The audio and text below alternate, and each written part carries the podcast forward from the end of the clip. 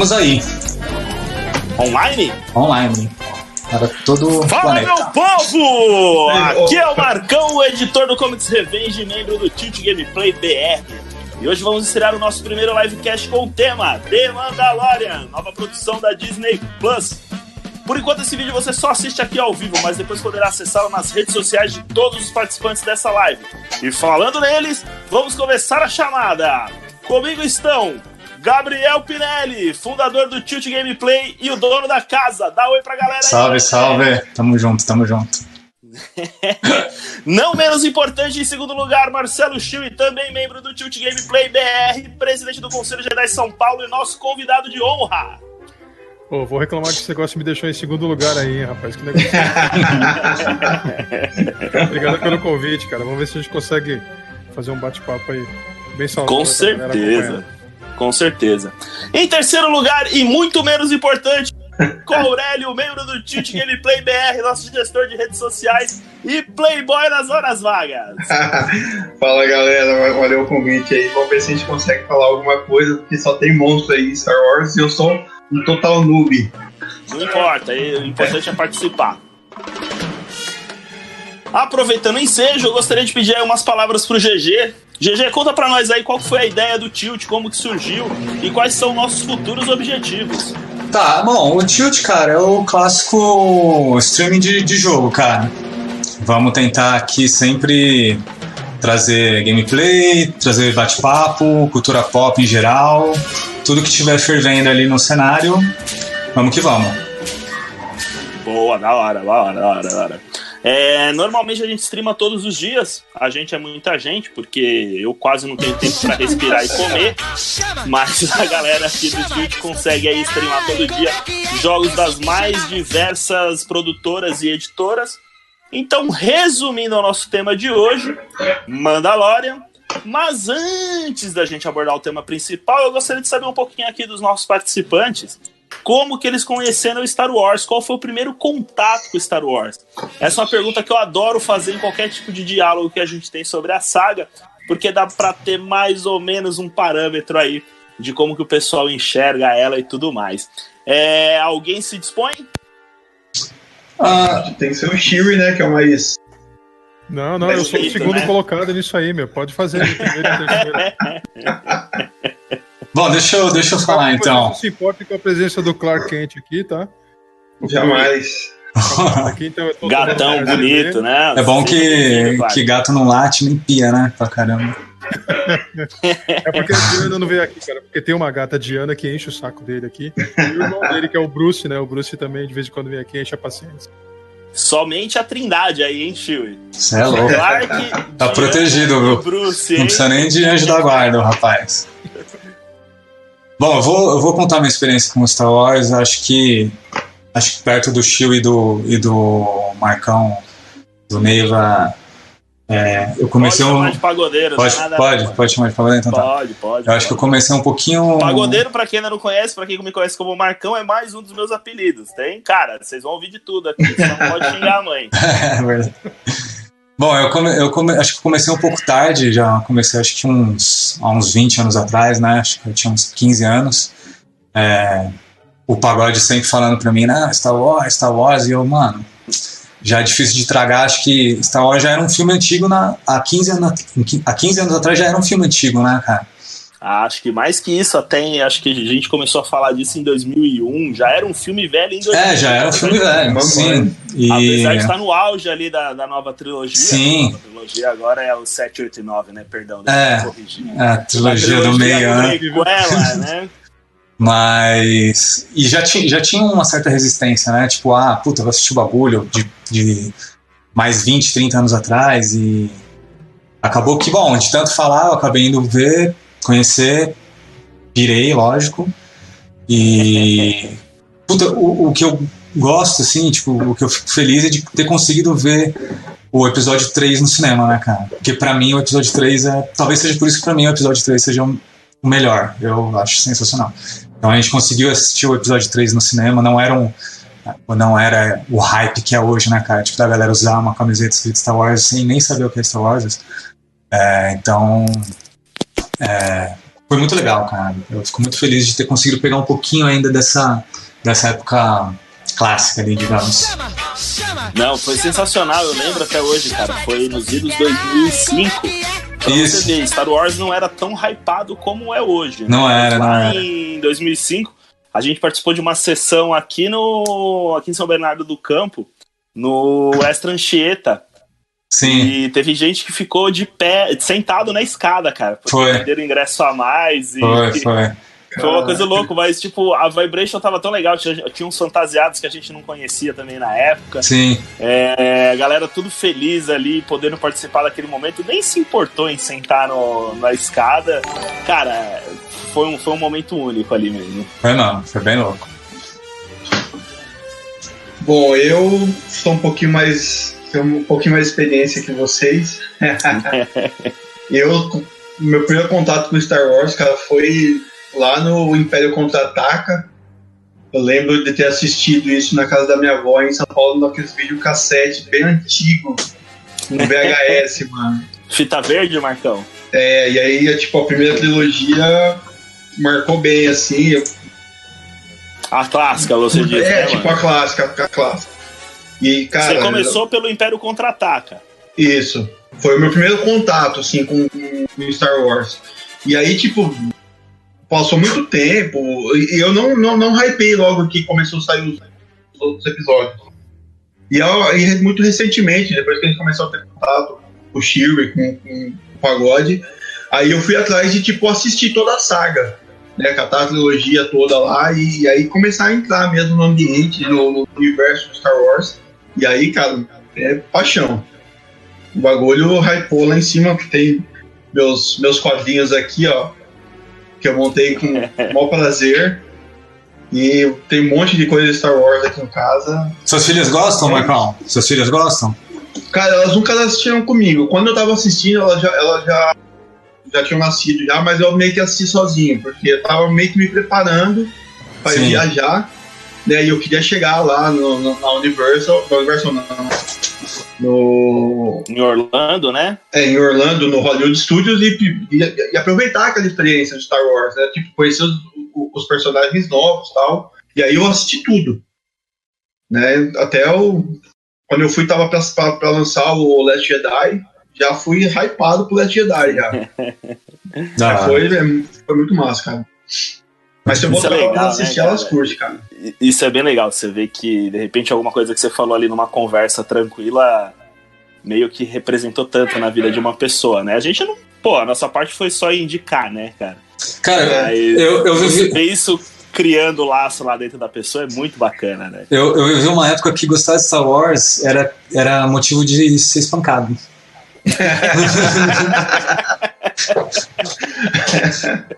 Ah, cara, mas eu acho assim, tipo, é, é, você tem que você tem que conhecer o, o- o- universo e curtir, tem que entender o que acontece ali. Aí eu acho que você a paixão vem vem é, é consequência. Parada. naturalmente, né, Marcos? É isso aí. Chewie, E aí? Então, pela história que vocês contaram aí, quer dizer que eu sou um sobrevivente, é isso?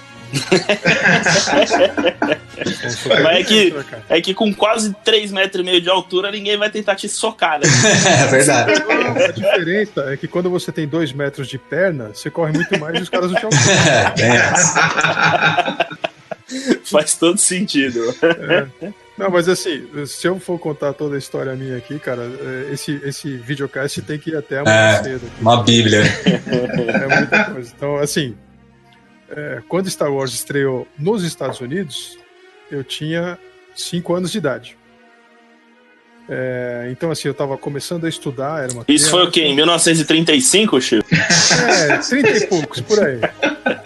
77, se desinformado. Aí o que acontece? Nessa época, então, eu tava, era uma criança, estava indo para a escola pela primeira vez e tal. É, e no Brasil, não tinha essa coisa de estrear nos Estados Unidos e já estrear aqui. Nem ferrando. só, o filme só chegou no Brasil em 78, um ano depois da estreia lá. É, estreou lá em 25 de maio de 77 e veio ao Brasil em janeiro, entre janeiro e fevereiro de 78. É, só que nessa época tinha uma coisa que as, as editoras faziam, é, que hoje não, não se faz mais, ou se faz, eu não tenho conhecimento disso. Mas o pessoal passava com uma perua Kombi na porta da escola, é, naquele momento de entrada ou de saída do, do, do pessoalzinho, e distribuía álbuns de figurinha. Nossa, E cara. nessa legal. época, então, eu peguei um álbum Eu de lembro. figurinha escrito Guerra nas Estrelas. Eu, graças a Deus, não lembro. Talvez seja bom. Você não era nem nascido, né, rapaz? Você não era nem nascido, né? Mas tudo bem, você não sabe o que é bom. É. É verdade, É, verdade, E verdade. aí, assim, o, o meu pai, ele era cabeleireiro. Então, do lado da, da barbearia dele tinha uma banca de jornal e ele me trazia, é, praticamente toda semana, ele me trazia um pacote fechado de figurinhas de Guerra. Então, quando eu era moleque, eu não fazia ideia de que era um filme. né? Mas eu colecionava muitas figurinhas e tal. É, na escola tinha uma promoção de, de um, um evento que estava acontecendo na- na- nos Estados Unidos, que era o projeto Apollo. Então você recebia miniaturas de papel para montar em casa e depois ter que apresentar isso na escola. Então tinha o Nossa, módulo lunar, tinha o, o foguete Apollo e tal. E você abria essa revista em várias páginas e colava esses módulos num- num- numa página que parecia ser o espaço sideral. Então, desde moleque, eu gostava muito desses, é, desse tipo de coisa. É, colaborou muito com a minha nerdice, né? Por isso que hoje eu sou o nerd multitarefa, ou nerd tarja preta, como queira. Que não fica só em Star Wars, né, tio? Não, não fica, não fica. Ah, nunca fica, né? Nunca fica. Não tem jeito. E aí, então, eu colecionei esse álbum de figurinhas. é, eu não passei pelo hype do Império Contra-Ataca, porque não tinha isso aqui ainda. É, o hype só voltou depois em 83, quando veio o Retorno de Jedi, e aí foi a mesma coisa, álbum de figurinhas distribuído, figurinha colecionada e vida perdida. E as figurinhas, elas eram aquelas artes meio de... ou eram imagens do filme mesmo, tio? O primeiro eram imagens do filme, o segundo Uhum. já tinha algumas artes diferenciadas. Ah, né, legal, como o legal. pôster do filme, é, até uma imagem de um pôster que acabou depois sendo renegado porque dizia que era Revenge of the Jedi. Né? Então esse pôster depois foi renegado porque ninguém podia falar que um Jedi ia se vingar de alguma coisa.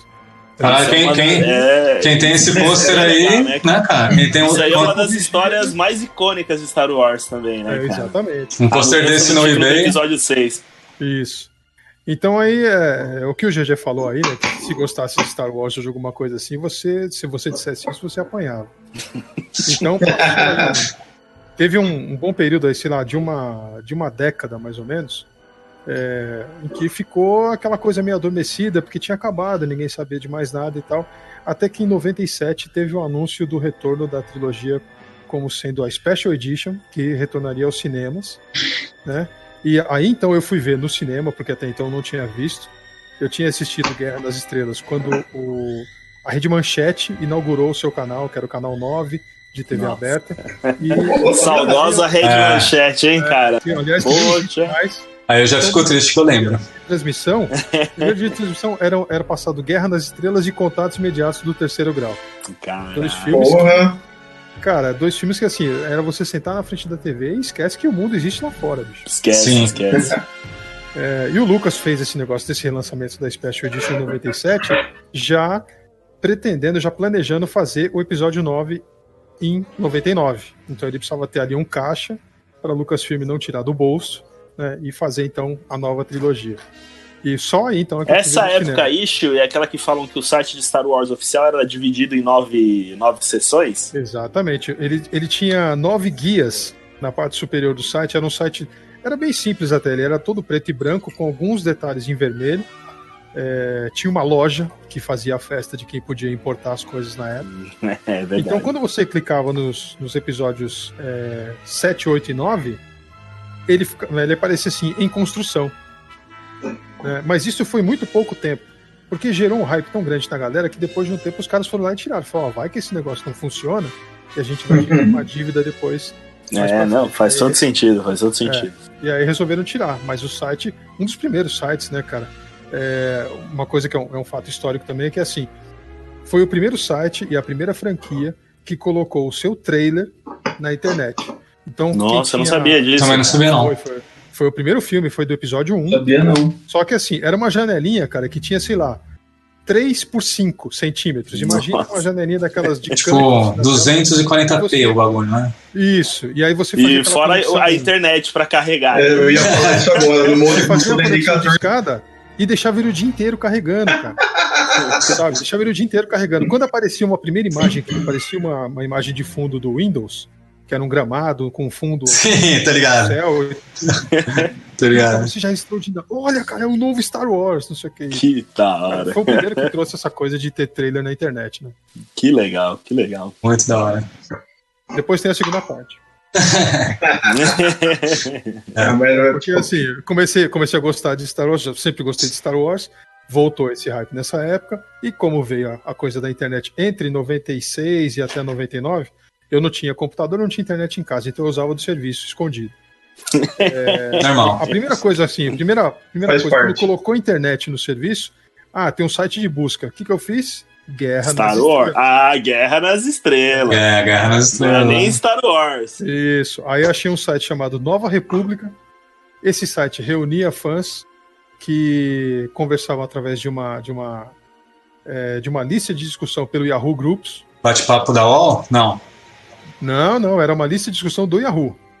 Não tinha bate-papo do UOL ainda não. É. É, e aí você mandava ah, seu pedido de inscrição para começar a receber esses e-mails e você então é, interagia com as pessoas em torno daquele assunto. E foi como eu cheguei no Conselho Jedi São Paulo, que é o fã-clube do qual hoje eu sou presidente. É, e de lá para cá só estragou cada vez mais. Humilde demais, né? é. Ah, e você, Pagode? Pô, minha primeira experiência com Star Wars eu não lembro precisamente o ano, viu, cara? Eu lembro que eu devia ter por volta aí de, sei lá, uns 12, 13 anos de idade. então- 63 anos. É, por volta disso, por volta disso, cara. E se você pôr aí no papel, eu... o que, que acontece? Tem um, tinha um casal de tios meus que não tinham filhos na época, então, pô, aquela coisa, né? Tio, deixa eu dormir na casa, deixa eu dormir na casa, poder fugir dos meus irmãos e tudo mais, né, cara? E esse, esse meu tio, ele é, mano, até hoje ele é viciado em Simpsons, sabe? Tipo, ele, ele grava e fica assistindo em looping eterno ali, né? E eu tava lá assistindo Simpsons, eles foram dormir, eu continuei assistindo Simpsons, e eu acho que ele programou um tempo a mais do que era o necessário. E acabou passando o Domingo Maior. E aí tava lá, Guerra nas Estrelas, o Retorno de Jedi. E aí eu falei, mano, que, que coisa é essa daí, né, cara? Você pegou Aí logo o retorno? Você pegou bem, bem o retorno. Ah, e aí já começa com a. E aí eu falei, cara, isso daqui não me é estranho, né, mano? Porque aí eu lembrava que quando eu era menorzinho, eu tinha ganhado uns bonequinhos da. Acho que é da Glaslit. Uns bonequinhos desse tamanho, mais ou menos assim, duro, de plástico, assim, não mexia nada, só levantava o bracinho. Não era aqui, ó, bonequinho, era hominho. Homem, É, homem. Não, minha, Negócio de minha. bonequinho. Action figure é coisa de agora. Tipo Playmobil, assim, tá ligado? Né, né Chico? É. Tipo Playmobil. É. E aí eu falei, cara, eu, eu lembro isso daí, mano. Eu tinha o, os hominhos, né, cara? Aí eu falei, bom, deixa, deixa eu assistir isso daí, né, cara? E, e foi, eu fui assistindo e eu, porra, fui ficando maravilhado naquilo, etc e tal. Eu falei, cara, isso aqui é bom demais, mano. E aí eu lembro que eu tava comentando com um amigo meu, que morava no prédio da minha avó, eu falei, cara, você já assistiu Guerra nas Estrelas? É maior da hora, não sei o quê. Ele falou, não, mas você sabe que tem mais filme. Eu falei, o quê? Tipo, mind É, blower, mano. né? Tipo, Ele é, mano, meu irmão já me mostrou todos, é muito louco, não sei o que você tem que assistir. Eu falei, não, cara, você tá, você tá de zoeira, não é possível que tem mais filme. Ele falou, não, mano, tem. pô, mas tem. quando, quando acabou o episódio 4, você não pensou? Falou, mano, como assim acabou? tipo, acabou Não, aqui nem assim? assisti o episódio 4, né? O, o Retorno de Jedi É. é, o episódio 6, né? O comecei. Ah, o retorno eu sei, é verdade, né? É, o Retorno de Jedi. E aí, foi cara, foi né? aquela correria na locadoras pra tentar achar o, a trilogia. Na época ainda era uma caixa dourada, eu não sei se você lembra. Nossa, eu lembro disso, cara. Eu lembro dessa casa. É, era um box com os três filmes, né? E, e a caixa dourada. Ah, cara, numa época que a pirataria, a gente nem sabia o que, que era pirataria, eu peguei os dois videocassetes. Eu peguei o videocassete do meu tio, o videocassete do meu pai, e coloco a fita e começa a gravar aquilo, né, cara? Pra eu poder assistir Star Wars a hora que quisesse. Pra vocês terem uma ideia, eu era moleque, eu devia ter 12, 13 anos. Mas enfim, eu assisti Star Wars todos os dias, desde que eu fiz a, a cópia. E aí, Você assistiu quando. Guerra nas Estrelas ou você assistiu Cavaleiro do Zodíaco? Olha, acho que graças à manchete eu assisti mais Cavaleiros do Zodíaco, viu, cara? Ei, Eu vou te, É, eu vou te falar que até a Casa de Leão ali os caras reprisaram umas sete vezes tranquilo ali. cara. Você assistiu todas as sete vezes. ah, todas. A gente reclamava, mas assistia, né, cara? Porra, chorava tudo. sete Até a Casa vezes. de Leão. Até a Casa de Leão. Até a Casa de Leão. Ah, tá. Aí teve uma. Eu nunca esqueço, olha, ó, você já tá mudando de assunto. É, já, já é começa a derreter já no bagulho. Isso aqui é legal de, de, de contar. Eu lembro que uma vez a Manchete anunciou, né? Olha, finalmente chegaram os, os episódios novos de Cavaleiros do Zodíaco. Vamos saber o que acontece com Ceia na Casa de Leão. Eu falei, é isso, mano? Finalmente, cara! Isso já depois de uns dois anos assistindo a Casa de Leão. Aí quando chegou na Casa de Leão, no episódio seguinte, os caras reprisou de novo pra então poder passar os episódios novos, cara. Aí eu falei, não, mano, não. Mas aí eu assisti, assisti tudo de novo, né? Não teve jeito, cara. É sacrifício, né? É, faz parte. Mas então, aí eu continuei, cara, assisti Star Wars todos os dias, pelos próximos anos ali. Peguei o hype do, do episódio 1 na época, né? Quando ele saiu em 99, mais ou menos, ainda em São Paulo. E foi, foi um negócio fantástico, cara. Ver a luta ali do, do Darth Maul foi, foi impactante demais. né? Tipo assim, eu falei, cara, eu acho que realmente eu, eu, eu escolhi a saga certa ali pra amar, né, cara? Porque na, pra você ver, o episódio 1 é, é odiado por alguns fãs, cara. Mas, cara, eu sou extremamente apaixonado por ele. E Mas aí. isso é uma coisa curiosa, cara, porque nos encontros do conselho a gente pergunta é, qual foi o primeiro filme, como você começou a gostar, e o episódio 1 bate disparado, cara, a maioria das Então, pesquisas. Sério, cara? É um louco. Que engraçado, cara. Talvez seja. É uma geração como foi pegou, né? importante, né, cara? Acho que, que ver, ver a origem do Anakin ali, pra um cara que pegou a saga do começo ali, é uma coisa muito significativa, talvez, né? É, Então, o, o, GG, o GG falou uma coisa pro pagode, cara.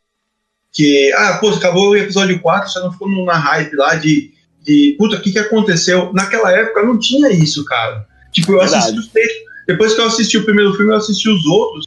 E aí, tipo assim, acabou a trilogia, acabou.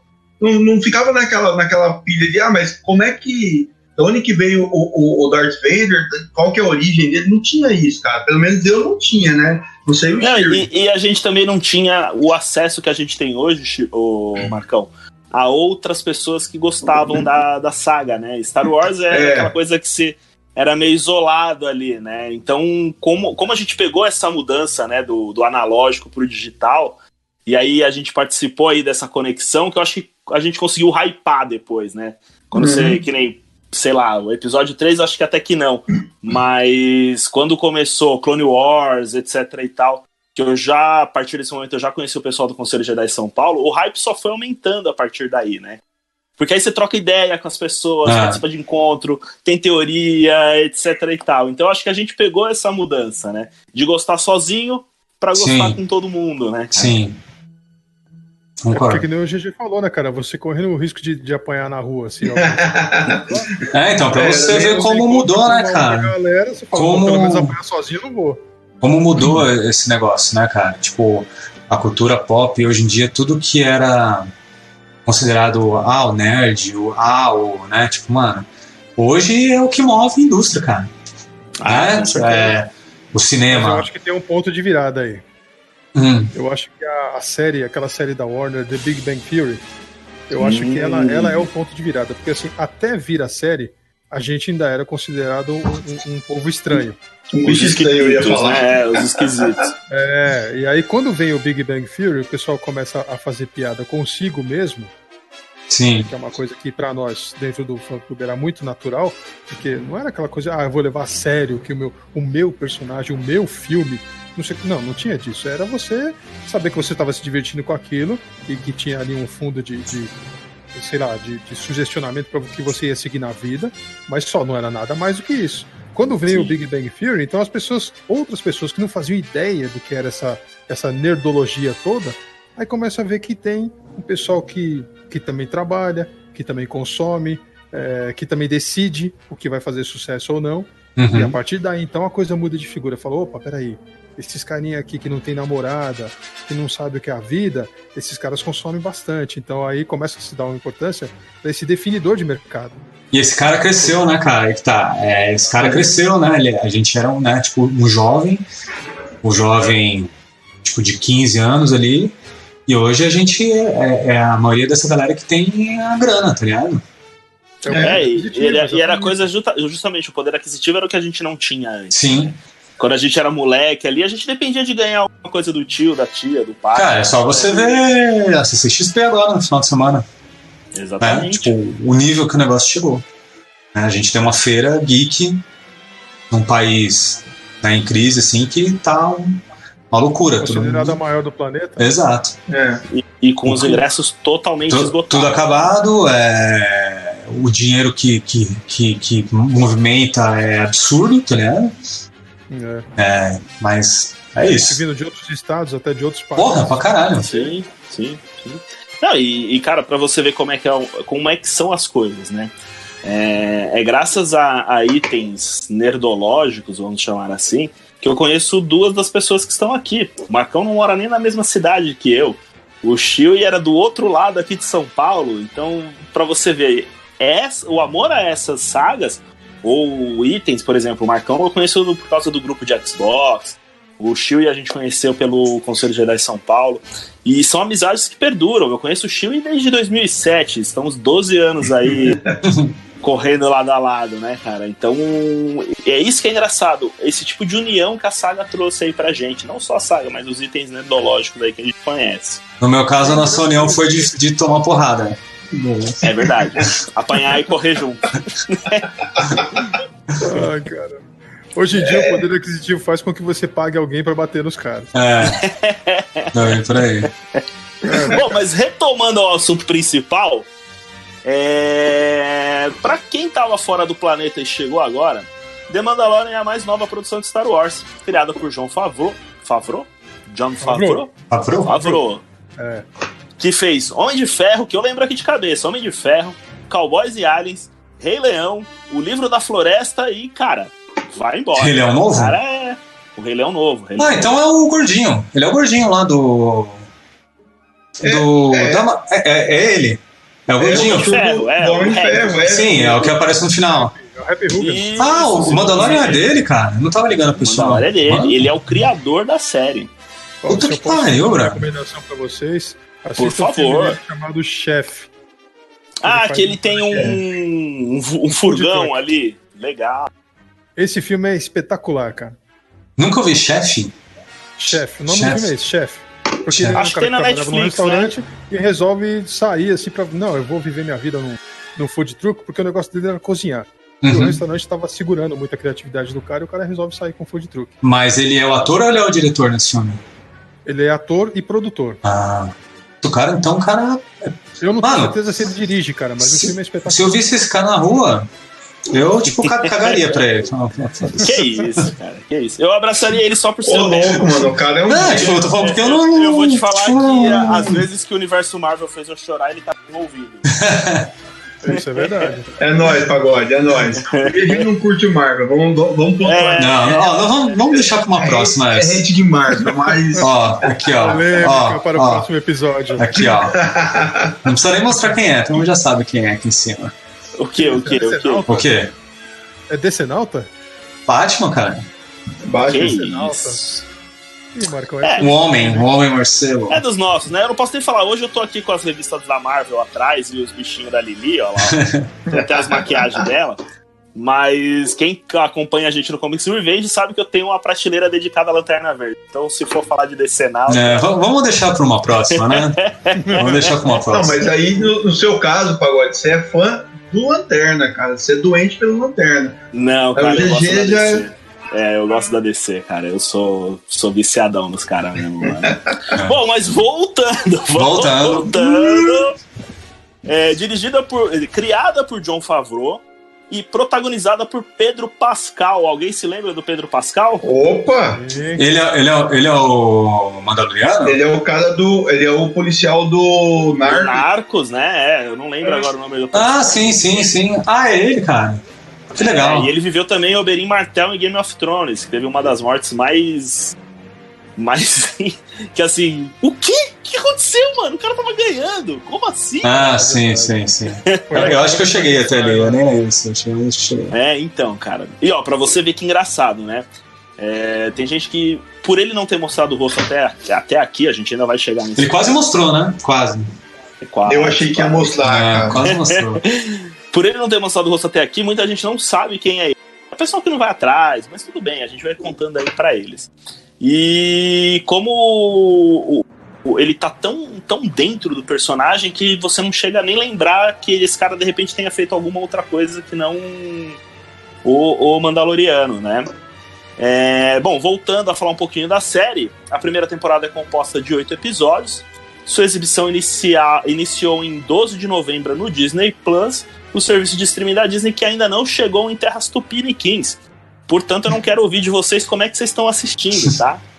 Eu só ouvi falar. Mora nos Estados Unidos, que ele tá me contando todo dia quando É. ele vem. Faz É, eu- sentido. Eu, a assi- eu assisti no streamer no Mixer.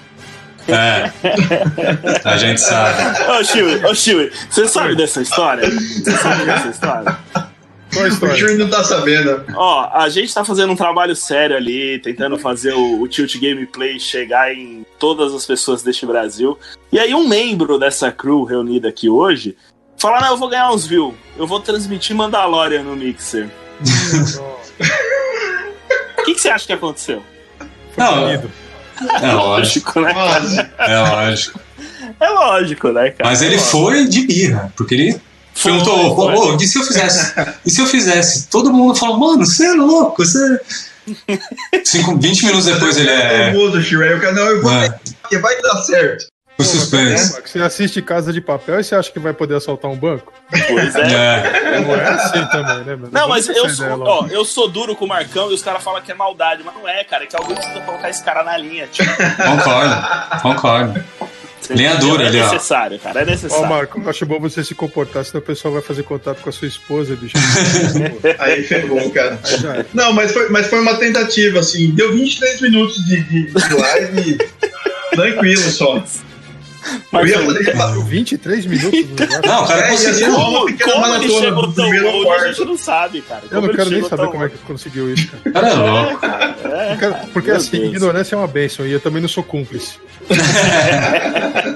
É isso aí, é isso aí. Mas. Ó, mas ó, Bom, voltando ao bom, assunto aí, só uma coisa que eu lembrei. Marcão. Fala aí, Chiu. Diga aí, diga É, aí. uma coisa que eu achei muito interessante que é assim. é, o Pascal, ele definitivamente ele passa expressões, você é capaz de perceber expressões, mesmo que ele esteja utilizando o capacete e nunca o tire. Isso me lembra uma fala do. E, e do digo Anthony mais, Daniels. só, com- só complementando, Hum. e com um sintetizador de voz ali, porque a voz sai Ah. do capacete meio abafada, você nunca sabe qual, qual que é o, o tom que ele tá empregando. É sempre aquele tom Isso. baixo, etc e tal. Então, isso me lembra uma fala do Anthony Daniels num dos diversos documentários que tem de Star Wars, é, da preocupação dele, enquanto ator, de tentar passar o tipo de emoção ou sentimento que ele teria que imprimir na cena e que não tinha como, porque o rosto dele não estava aparecendo, a máscara não se mexe. Anthony Daniels, pra quem não sabe, é o intérprete de C3PO. C-3PO, E ele ainda é no último, né? Ele ainda é. Ainda Nesse é, último, esse é o último, ele né? ainda é um dos únicos a participar de todos os filmes É. de Star Wars. Isso. Inclusive, foi graças a uma ação que o Conselho Jedi de São Paulo participou aqui em São Paulo, que teve, acho que foi o Chiu? Foi 35 anos ou foi 40 da saga? Que ele veio. Ele veio, acho que eram 30. 30 anos, né? 30. Foi o lançamento do primeiro box de DVD no Brasil. Isso, lá no Shopping Eldorado, né? Foi na FINAC de Pinheiros, depois FINAC foi de Pinheiros. Dourado. A FINAC Exatamente. de Pinheiros, então o pessoal é, ainda existiam, né, as grandes livrarias aqui em São Paulo. É, então o pessoal da, da Fox Film na época convidou é, para a gente participar desse lançamento. Nós chegamos lá, cara, o, o ator estava lá dentro da livraria, sozinho, só com dois assessores, não tinha uma segurança, não tinha ninguém cercando ele nem nada. E a gente então pôde conhecê-lo, pôde é, cumprimentá-lo, pegar autógrafo. E depois a gente acabou até participando da organização dos autógrafos dentro da loja. Que legal. a- porque a equipe da, da Fox era diminuta. É, inclusive, uma das pessoas que era integrante do fã-clube foi a tradutora e intérprete dele por duas oportunidades. Né? Então, quando ele veio a primeira vez e quando ele retornou, ele pediu para que essa pessoa, que é o Massal, né? para que ele fosse o, o, o tradutor. Membro do grupo Votean, inclusive. hein? Isso, exatamente. O É, Votean, pra quem não sabe, é um fã-clube dedicado a Mandaloriano. O pessoal É, se é, veste. seria volta. Caralho. a tribo aqui do Brasil do Mandalorian Max, né? Exatamente. Do Mundial Mandalorian Max. Exato. Então foi mais ou menos nessa época que ele veio para cá e a gente teve essa, essa oportunidade de conhecê-lo. Muito bacana, mas continua, Chico. Ele estava falando. Não, então, é, eu me lembrei justamente disso que o, que o Daniels disse que era muito importante, o, o trabalho de ator, é, para que ele passasse. Então, não é só a expressão do rosto, mas a expressão corporal, e dependendo da forma como ele entona a voz, para que você perceba é, esse tipo de atuação.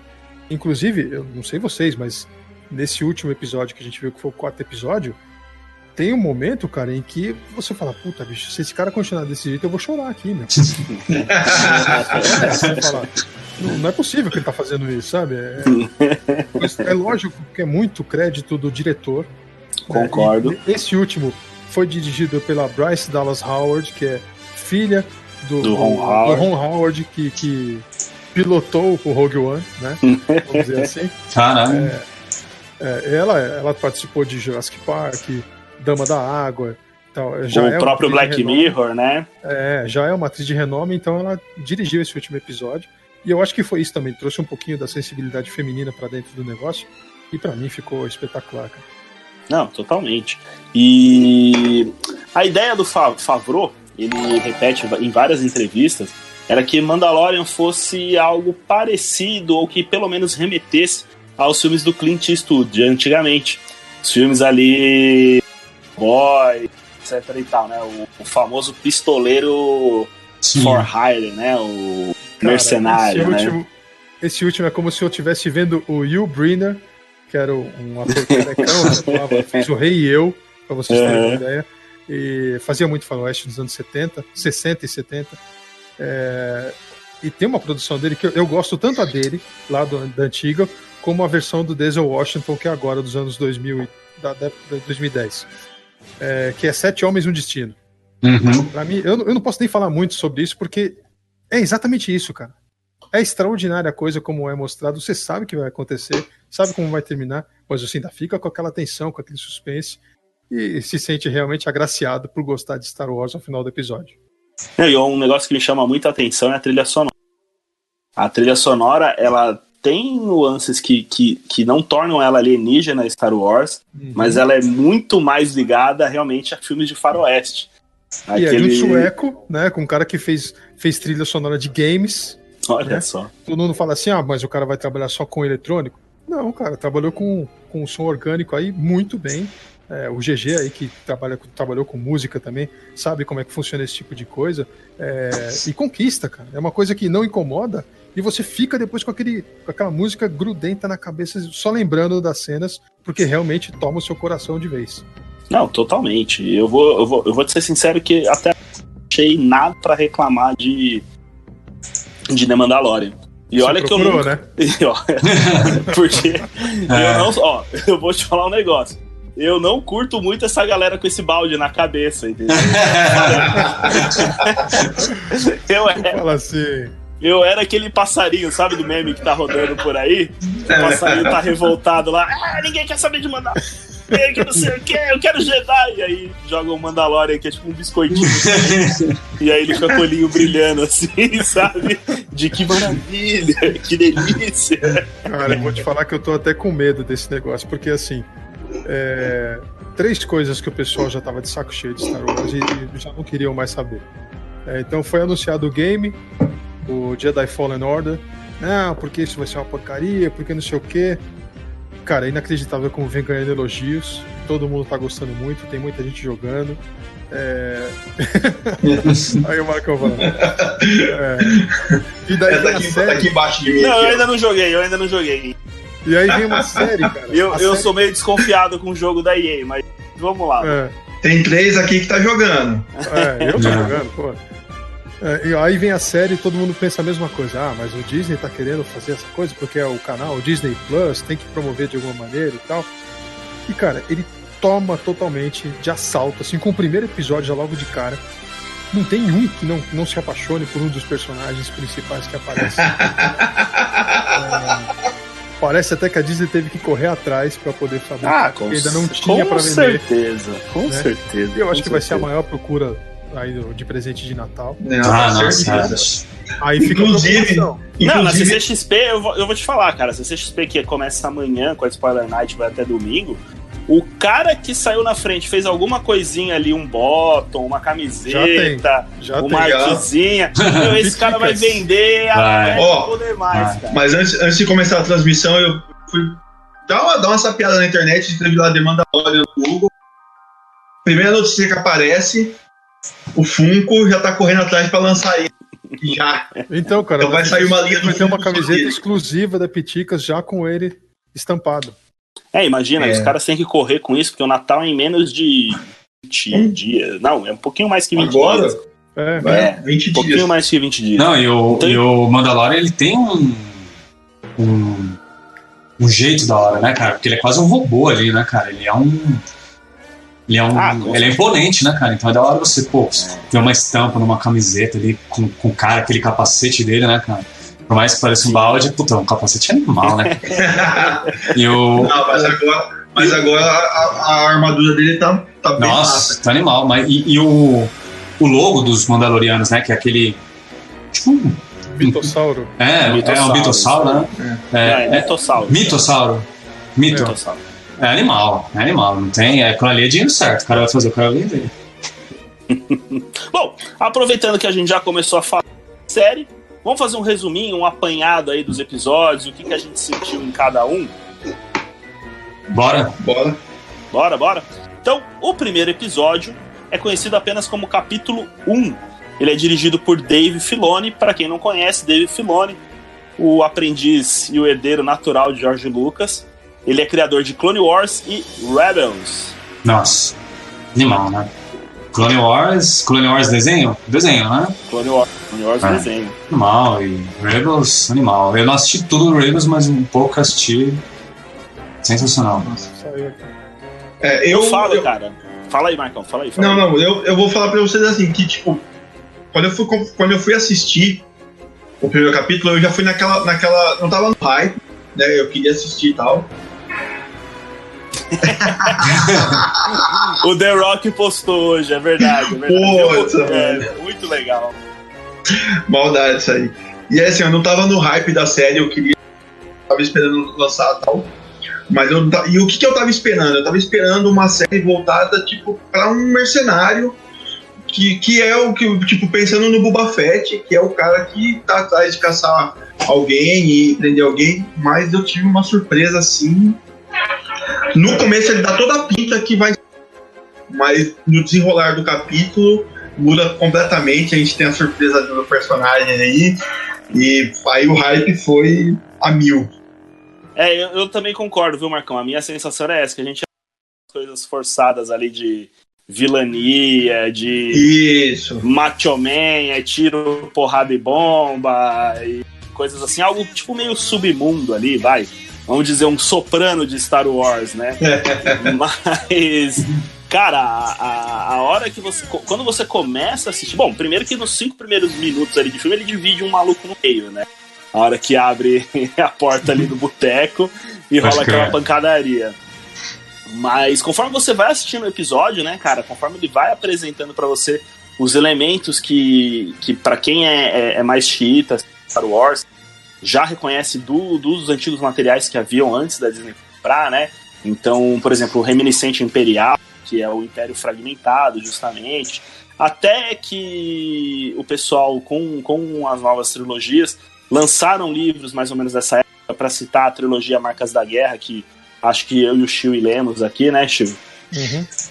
É, então a gente vê muitos elementos que são nativos de Star Wars e que há muito tempo eu acho que a gente queria ver de novo, né? E, e que de repente eu, sei lá, eu não encontrei isso na, na, na nova trem, tanto que para mim é um do- dos maiores acertos de Lucasfilm pós-aquisição aí da Disney, né?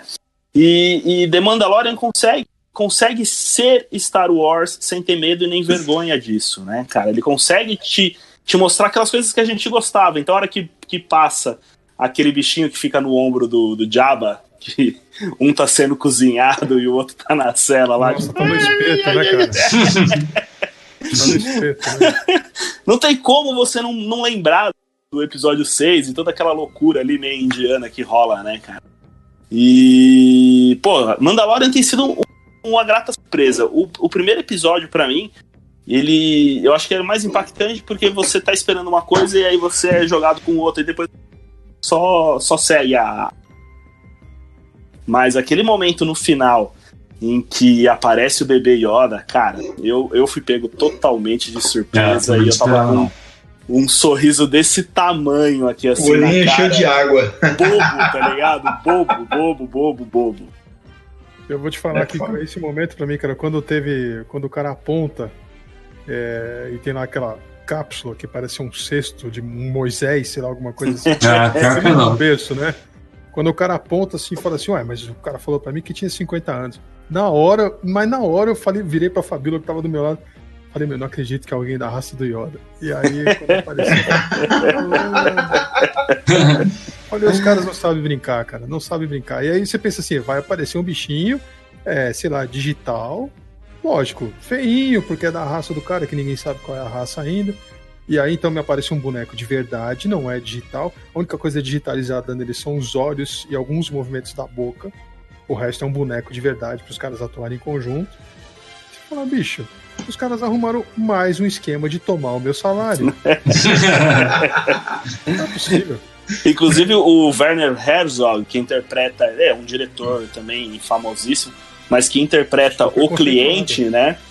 Que é o Imperial que faz a adaptação do, do Mandalorian para buscar o bebê Yoda. Quando eles falam assim, ah, a única informação que a gente tem é a idade, é 50 anos.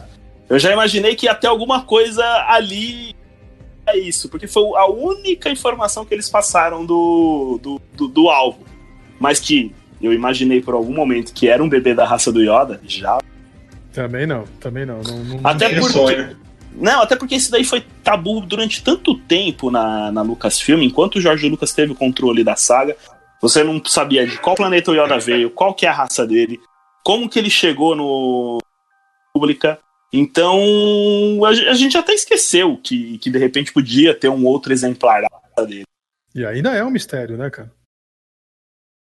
É muito louco. chama- né? Esse negócio de É. não, não explicarem, né? Fica. É da hora, é um mistério gostoso, né, cara? De...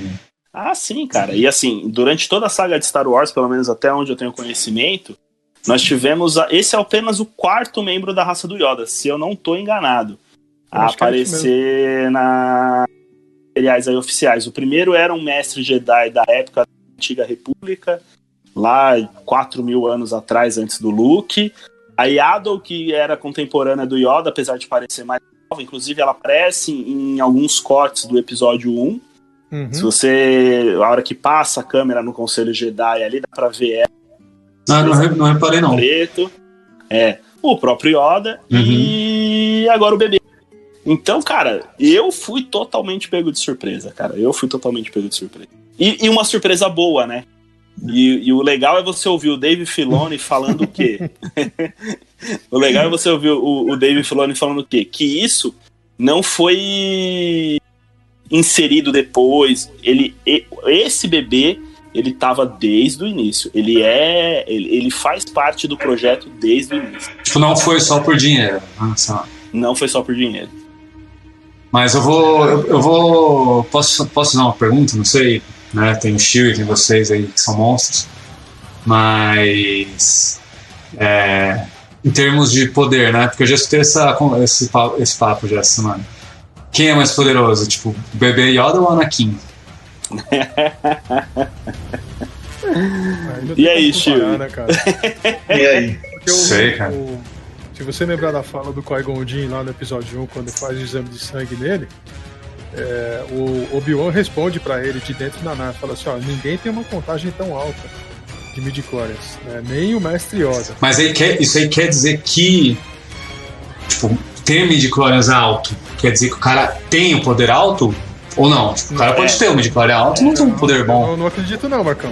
não, Porque ele assim, é. vou, tentar, vou tentar aqui mais ou menos. Porque se ele não fosse, Tá se ele não fosse levado para, para aprender e estudar, foda-se. Ele não ia, não ia acontecer nada com ele. Ele ia ser uma pessoa normal com midichlorians alto. Não, pelo contrário, o próprio episódio 8 do Ryan Johnson mostra isso que o cara não pode ser, pode não ser treinado, mas ele usa a força de forma natural, né? O menininho puxando a vassoura é. e varrendo. É, eu, eu, eu, gosto pra caralho, acho essa, essa ideia que os caras estão tomando, eu acho legal pra caramba. É porque, Mas assim, continua aí, Chico, continua aí. Da maneira que eu vejo assim, a força é uma só. Não interessa se é pro lado negro ou pro lado da luz. Cada um controla, os caras que são Jedi controlam da maneira como achar melhor. Se quiserem ir pro Dark Side ou não, tanto faz. Tanto que tem, tem uma galera polêmica aí que são os, os Jedi cinza, né? Sim, sim, sim. Assim, ah, mas o Durante um faz... tempo foi muito forte, né? Tinha é, força unificadora. Tem um, tem um pezinho ali, não tem e tal. Então, o que, que o midichlorian faz? O midichlorian facilita essa interação com a força. Então, se o cara, é, pensando mais pelo lado genético, se ele tem um número tão grande de, de, de células com isso, então a facilidade dele de reconhecer que possui a força e se desenvolver tendo essa percepção é muito mais fácil do que para um outro Jedi que é simples. Ah, não, ó, esse aqui tem um tanto normal, ele vai passar por um treinamento e tal. Eu acho que, na minha opinião, essa coisa do Anakin é isso, porque assim, todo o veículo que ele pegou, e até a criação do Tripio, foi em torno desse negócio da força. Porque como é que um moleque de 5 anos, de até, sei lá, 8, 10 anos de idade, consegue recriar um robô utilizando peças de sucata de uma coisa que ele só. Então, até então ele só sabia que existia. Uma série. Porque o, o C-3PO não é o único, né, cara? Aquele tipo de droid, eh, existem vários pela galáxia. Ele montou um próprio só pegando peças de, de coisa do ferro velho sabe? Quando ele pega lá o pod racing, ele melhora. Por que, que ele melhora? Porque ele tem essa percepção da força. Por que, que ele é o único humano que consegue controlar um pod race? Que nem o Ato fala pro Qui-Gon também. Porque uhum. ele tem essa percepção da força, ele, ele antevê as coisas. Né? Então a, a própria mãe dele fala assim: ó, é, ele é o único que pode te ajudar. Ela fala pro Qui-Gon. Não tem outra pessoa, porque o Qui-Gon fala assim: ó, se você não permitir, eu não vou colocar o moleque para correr. Ela fala: não tem jeito, ele é o único que pode te ajudar porque ela também sabe que ele antevê as coisas, que ele pode ser esse diferencial. É, o Tai, o tai do, do, do, Darth Vader que você vê no episódio 4, é, ele mudou aquele TIE Fighter de fora a fora, né? Por quê? Porque ele tinha essa coisa de, de, de saber o que, que funciona e o que, que não funciona. Tanto que tem livros e quadrinhos que os engenheiros falavam para ele assim: ó, você não pode fazer isso. Se você fizer isso aqui, a sua nave vai acabar sendo destruída, uhum. vai, vai acabar se perdendo. Ele fala: não, faz assim porque eu tô falando para fazer assim, porque eu sei que vai aguentar assim. E daí, então você vê é. aquele TIE Fighter que é um dos únicos que tem é, salto ao hiperespaço, os outros TIEs não tem, porque ele fez isso. Quando era o Jedi Starfighter, também fez um monte de mudança, um monte de alteração. Acho que a única coisa que ele não mexeu, cara, foi o R2D2, porque já era. né? Porque o resto. e já era meio fora da casinha ali o R2, isso, né, cara? Exatamente. Deixa eu. Não, eu achei bem legal a do Chewie, até faz bastante sentido, né? É, se você pegar o que o Qui-Gon que o Qui-Gon explica no episódio 1, as midichlorians elas facilitam a comunicação com a força, Isso. né? Exato. Apesar de, apesar de eu ter uma, uma visão literal assim de que midichlorian é nível de poder, mas é exatamente isso que o Chewie falou. Em momento nenhum eles fazem essa essa ligação, entendeu? Eles falam justamente isso o quanto é, maior a contagem de midichlorians no sangue, mais fácil é a comunicação com a força. Mais fácil você entender os desígnios da força, né? Eu, eu posso abrir para duas perguntas que pingou aqui? Opa, com certeza. Uma dos... Tá recebendo perguntas aí? É, tô recebendo. Lá no chat, lá, mano. Eu vou, vou, vou mandar uma dos, do Zotinho que mandou aqui que tá assistindo, que ele perguntou se, se vocês não acham que 30 minutos é pouco pro, pro Mandalorian. E aí eu, episódio. É, eu vou mandar uma do Ganso aqui, mas vou mandar. Ele perguntou se seria possível um encontro de Star Wars com Star, com Star Trek, tipo um crossover. Legal. Respondendo a primeira pergunta aí, 30 minutos não é pouco. 30 minutos é muito pouco. 30 minutos não é nada, velho. Porque quando você começa a pegar gosto pela coisa, sobe o crédito final o episódio acaba. Eu é. acho que. Eu tendo a concordar bastante com o Shio nisso também. Mas eu acho que você sentir vontade de assistir mais quando acabar, você falar, caramba, eu queria ver mais. Eu acho que é melhor do que você assistir e falar, meu Deus, isso não acaba nunca. É, era isso que eu ia falar. É isso que eu ia falar. Porque se você pensar no total, são dois filmes, né, cara? São dois longas. Sim, sim. Né? Oito episódios sim. de meia hora, são dois longa-metragens. É. Sim, sim, Então, mas ó, no último episódio, eu Tipo, a hora que acabou, eu fiquei assim, mas, pô, já acabou? Eu tava esperando, tipo, acontecer uma coisa mais. É, tipo, no final, tipo, não, os caras fizeram uma parada lá no. E aí eu apareceu o, o caçador. Eu falei, não, agora vai começar, tira porrada de bomba de novo. Aí acabou, eu falei, como assim acabou? Aquela sensação de tipo, eu quero. O pagode falou, eu quero agora, eu quero mais. É. Mas aí, já sobre o possível crossover, cara, por que não? Ah, não sei, né, cara? Se você perguntar pra mim, acho que não dá. Acho que não tem como. Não. Eu Tudo acho bem que assim, ó, possível. Não, acho Até que não é onde possível, eu não. entendo de, de, de Star Trek, não é muito, sou um fã recente da saga, eles nunca saíram da nossa galáxia, né? Pelo contrário, eles andam por partes ali só da nossa galáxia. Sim. São quadrantes conhecidos, né? É. Exatamente. E Star Wars, desde o primeiro episódio, a gente sabe que aconteceu há muito, muito tempo É. em uma galáxia muito É, distante, muito entendeu? distante. É aquela, aquela velha história dos mitos, né? Então a gente está, tá ouvindo a história desses mitos e do que eles representaram nesse universo. Talvez um dia, sei lá. Mas é o que o Chico falou, acho que é meio difícil. Talvez num Mortal Kombat com skin ali do Yoda e uma skin do Capitão Kirk vai. Pô, cara, Talvez. Se a gente falar em capitães, eu gostaria muito de ver, por exemplo, o, o capitão Picard pegando, ah, vai, qualquer cara do Império lá que fosse um, um Moff, por exemplo, Moff Tarkin. Né, Nossa. Moff Tarkin. Porque eram, eram dois, um é estrategista militar ao extremo, e o outro é aquele cara do bom senso que tá, tem todas as armas na mão, mas ele prefere não utilizá-las, porque ele Fantástico. acredita na diplomacia. Então, como é que seria um embate com esses dois caras? Nossa, fantástico, né? Cara. Só, já, já quero o livro, pode escrever. A gente, disso, né, a gente tenta licenciar aí com a. Mas, GG, manda aí, GG. Não, o, o Gans perguntou que ele falou que no cosmos o tempo é relativo, ele não tá, não tá errado. O que é há muito tempo atrás numa galáxia muito É. distante pode ser agora. Nessa Faz galáxia. sentido também. É. Faz É. sentido também. É que o Einstein é o nosso Yoda, né, cara? É, Pode ter um outro Einstein lá É. também. Bom, seguindo aqui com os episódios, o segundo episódio é conhecido como A Criança. Ele é dirigido por Rick Famuyiwa. Famuyiwa, acho que é isso. deve ser japa. É Não, não, não, pelo contrário, ele é um diretor negro, eu não conhecia ele. Ele dirigiu um filme chamado Um Deslize Perigoso. Realmente eu não, Não. não conheço. Também não. Não conheço. Mas o episódio em si é outra é outro show, né, cara, de direção e de, e de roteiro. Eu também não sabia, eu fiquei sabendo hoje, pesquisando um pouquinho antes. Todos os episódios até agora foram escritos também pelo Favreau.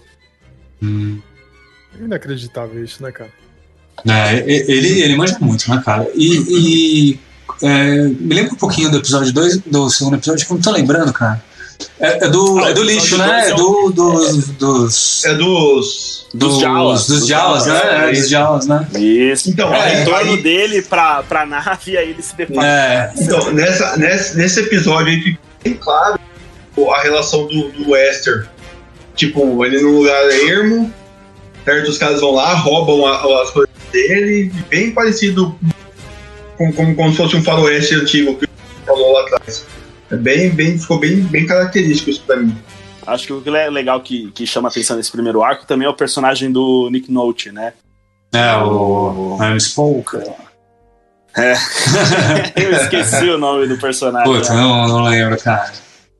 Mas é, é fantástico, né? Você percebe que ele só quer cuidar da vida dele ali, né? Ele falou: ó, vou te ajudar pra que voltar a paz e depois disso eu não quero nem mais saber, de você, né, cara? É. E ele não dá, ele é- não é muito apto, adepto ali à conversa. É isso e É isso. dito. Ah, eu tenho dito. Ele faz, É. um, ele faz um, um contraponto ali bastante interessante, é, que para uma pessoa que nunca viu Star Wars, que não conhece, não faz ideia do que seja, é, ele já chega conversando com o Mandaloriano, ele já fala assim: Eu nunca conheci o Mandaloriano, eu só li sobre vocês. Então você não é o cara? Vai lá e monta o bicho. É simples assim. Então, só, só essas pequenas falas, para quem nunca viu, já dá uma ideia de que, poxa, os caras têm uma raça ou uma tribo, alguma coisa assim, que fazem diferença. né? Algum talento eles devem ter para poder ter essa mitologia em torno do, do, do personagem e o cara citar isso textualmente na cara dele e falou assim: ó, você não, ah, você não consegue montar? Que negócio é esse?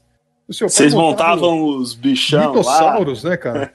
que é, inclusive que aparece no desenho animado, que tá dentro do, do aquele especial de Natal, que não uhum. se deve nomear, mas tudo bem. um, um, negócio que eu acho fantástico em The Mandalorian, né? É como eles souberam aproveitar esse misticismo em torno dos Mandalorianos.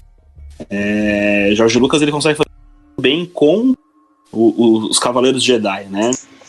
Uhum. Consegue trabalhar bem além dos Jedi, tanto na trilogia prequela, que é quando eles ainda são abundantes, não tem nada de misticismo, eles são muito mais cientistas do que do que é, propriamente padres guerreiros, né, que seria o papel deles ali, né? Tanto que eles têm nomes para tudo. Enquanto que no episódio 4, 5, 6 já virou aquela coisa mística, né? Uhum. É, os Jedi são inderrotáveis, poderes que se desconhecem, etc e tal. E ele deixou, o próprio Jorge Lucas deixou isso de lado com, com o Boba Fett, apesar que o Boba Fett foi um, foi um sucesso que nem ele esperava. Né? Era um personagem que tinha. E ele tirou o capacete com facilidade, né? Ele tirou o capacete. Não, não, não, ele nunca tirou o capacete também. Quem tirou? O Django? Só o Django. Ah.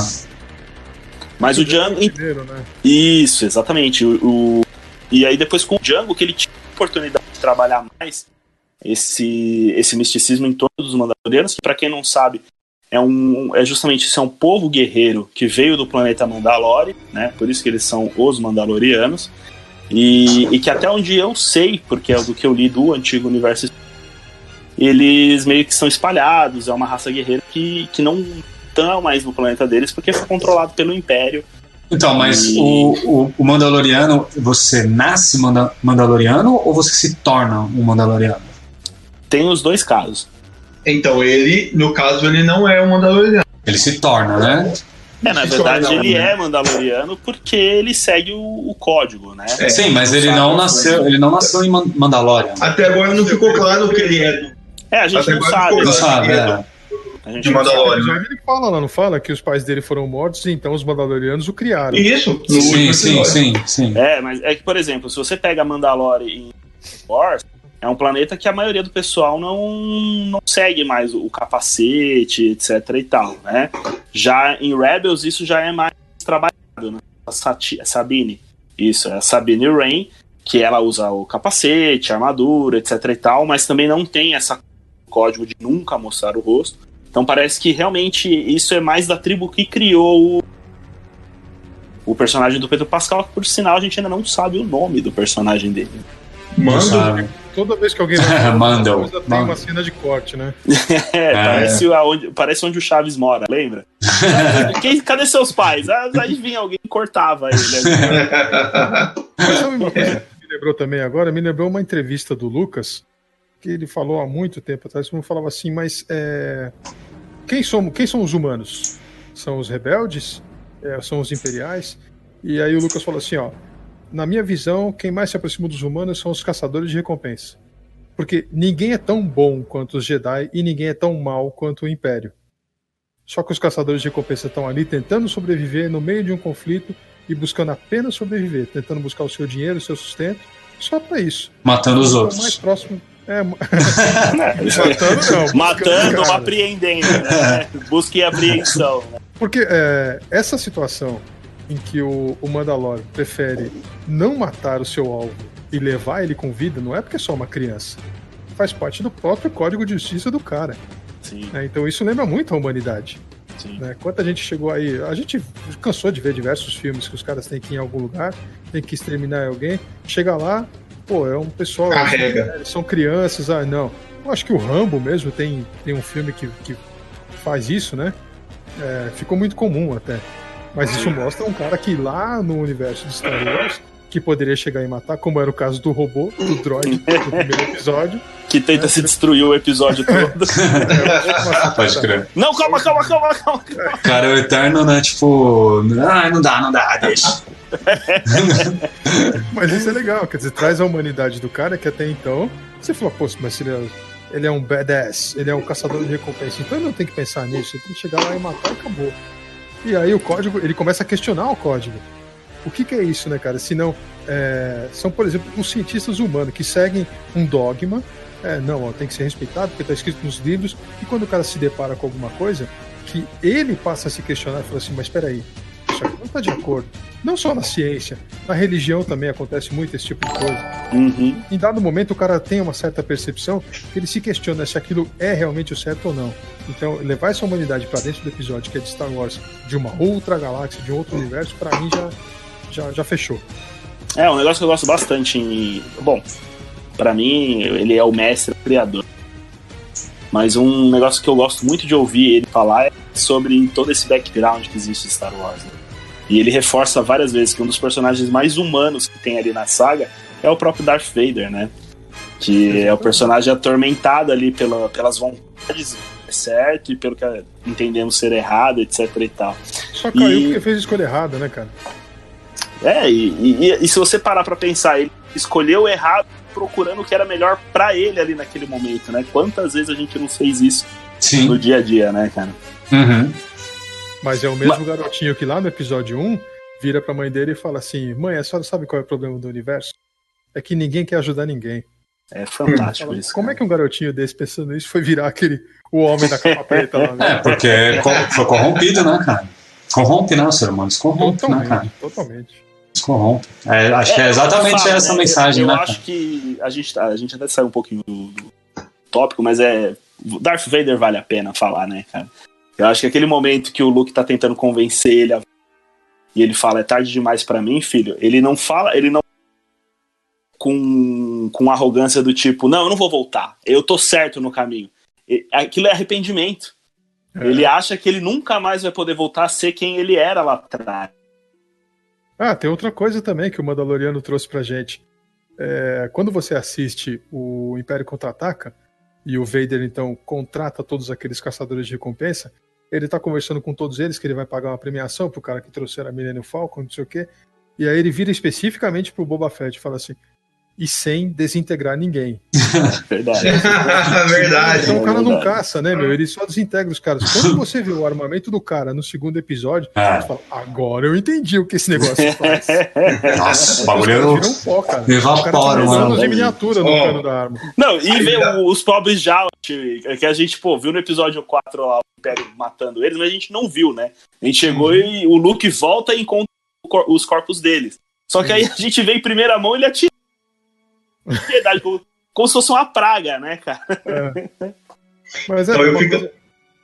Não, pode falar. Não, não, é que eu fico, eu fico, pensando, cara, eu já vou um pouco, um pouco além, aí eu já, já, já vou na hype do, do game e vai sair conteúdo novo aí pro, pro Battlefront 2. Quem sabe não sai aí um, um Mandaloriano aí com um rifle desse. Ah, rapaz, rapaz. cara, um negócio desse a gente tá ferrado. Os caras sabem fazer, né, velho? É, sabe o que eu achei legal desse episódio 2 que a gente está tá comentando? É, vem essa coisa dos Jawas, e ah, então ele tenta passar aquela ideia de misticismo, né? Quando o, o, o personagem lá, que é o tiozinho lá, o alienígena, é, tá traduzindo ali a conversa para ele e tal, ele fala assim: ó, você tem que buscar o ovo. E aí o cara, o ovo? Você pensa assim, eu de cara já pensei assim, nossa, deve ser tipo aqueles ovo Fabergé, sabe? Que é uma joia, ou alguma coisa mística para os Javas, não sei o que. Aí tem aquela treta toda, rola toda aquela bagunça. Ele sai de lá com o ovo, quando entrega para eles, eles abrem e é só um ovo. tipo, é, é, a cachaça dos. sabe? Então, é uma maneira do cara virar pro público e falar assim: ó, eu não preciso fazer uma aventura épica para você gostar, para você ser conquistado. É uma coisa simples, mas que te conquista. Você fala: caraca, velho, os caras só queriam uma geminha. e eu acho que é aí que mora a genialidade mesmo, né, Chico? Porque a gente é. vive numa época onde tudo tem que ser grandioso, tudo tem que ser Exato. épico. E o pessoal esqueceu de contar a história, que é o uhum. principal, cara. Você não precisa contar que o universo vai ser transformado, você vai criar um novo Star Wars, Superman. Você só precisa contar uma história divertida, cara. E, e eu acho que estão acertando muito em Mandalorian, em Mandalorian com isso, né? Total, total. E, mas eu tenho apenas um ponto a falar do episódio 2 que eu acho que faltou. Que se eles tivessem feito, aí acabou, irmão. Para mim ia ser a melhor produção vem, de Star vem. Wars. O Marcão quer mandar o currículo dele pra Lucasfilm. Olha, aquele momento que o pequeno para o, o rinoceronte no ar. Que parece o, o Rick, né? O Rick do episódio 2. Cara, que, que que foi aquilo? Como que não colocaram o tema da força ali, cara?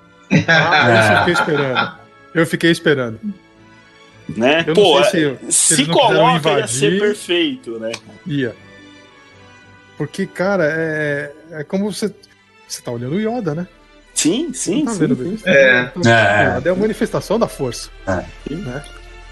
E eu não consegui entender ainda se o bebê ele já tem alguma consciência ou se ele é realmente um bebê ali na, na intuição, né? Você percebe ele tentando curar, jantando e toda hora ele põe o moleque de volta no, no berço.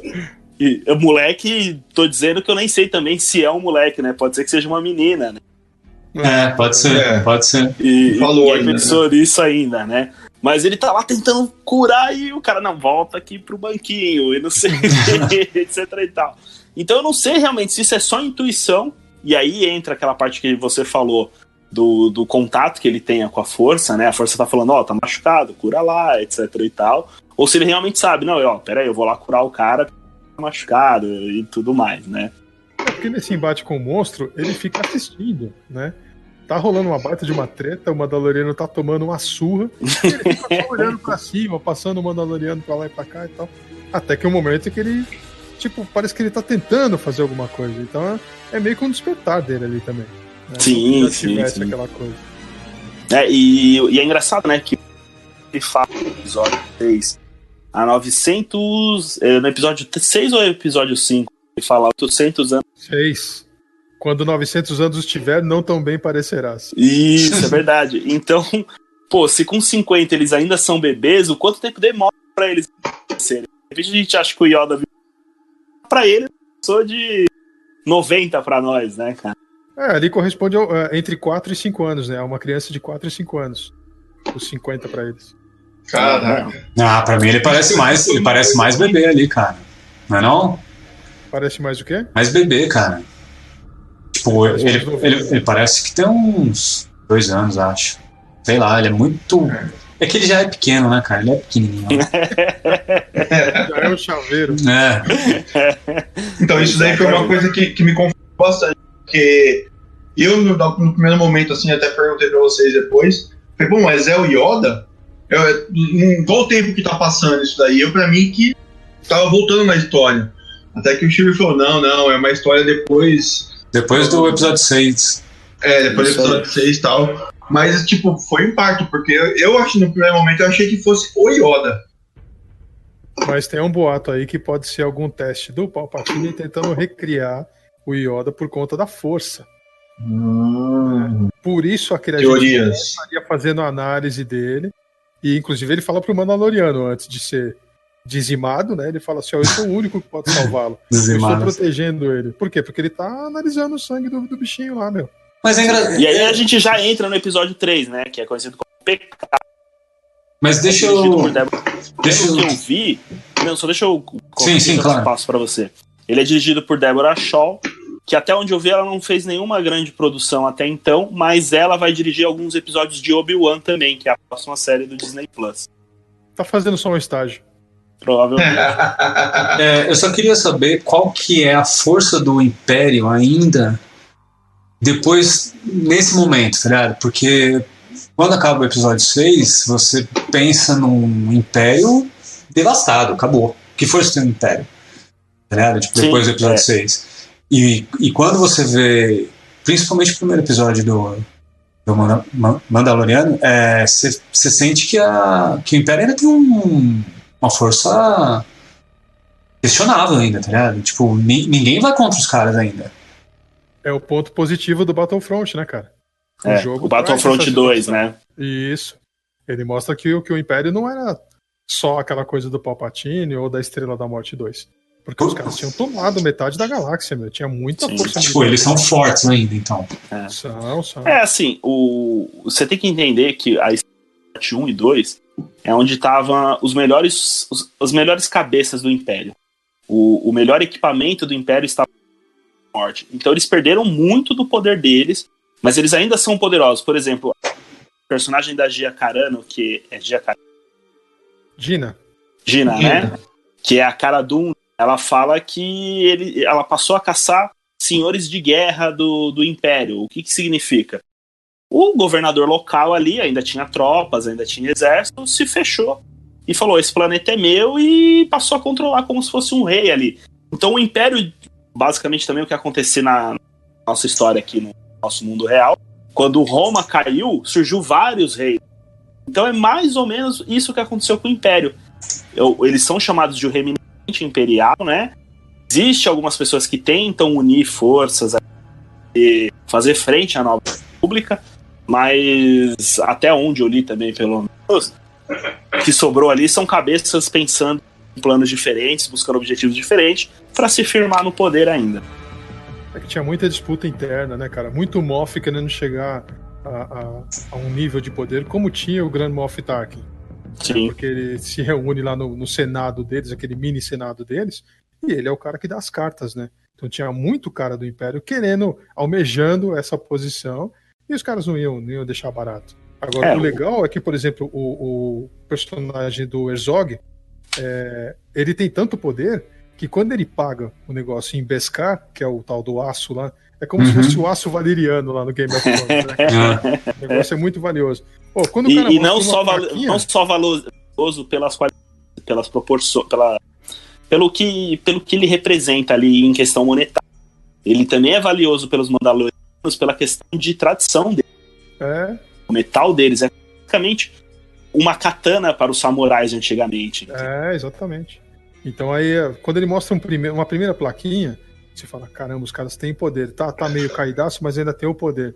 Quando você pega outro episódio que ele paga e vem uma caixa, vem uma pilha de coisas, você fala, malandro, os caras ainda estão ainda controlando o comércio aí e vendo quem é quem. É, pra mim, ele ficou parecendo aquela coisa de, de brigas de máfia em Nova York, sabe? É, Little Italy ali, né? Que tem um monte de famílias, uma que menos que a outra, mas o Império ainda tá lá, velho. O Don Corleone ainda tá comandando a parada. É, e, e para mim também, o próprio. Voltando aí ao episódio 3, né? Que é o pecado, quando ele devolve a criança, entrega a criança, na verdade, pro cliente, porque não devolve porque ela foi sequestrada, e aí eles sequestraram o, o sequestro. Eles tiram, eles tiram a criança de um grupo mercenário. Isso aí. Então, quando ele entrega a criança, tá discutindo lá o personagem do Carl. Esse é o nome do personagem. Ô, Pagode, Pagode, fala um pouquinho mais alto que o seu mic tá dando umas cortadas, mano. Seu Opa. áudio tá cortando direto, cara. É, Tá cortando? tá. Tá cortando. Fala um pouquinho mais Agora. perto aqui do, do coisa aqui, ó. Estão me ouvindo? Tá, tá. A gente tá ouvindo. Vai lá. Legal. Então, quando ele entrega a criança finalmente lá pro, pro Império e volta lá no personagem do Carl Weathers, que agora não lembro o nome dele, e ele fala da, da preocupação: ah, mas o que eu vou fazer com a criança? É, pô, é o Império, né? O que esses caras ainda estão fazendo aqui?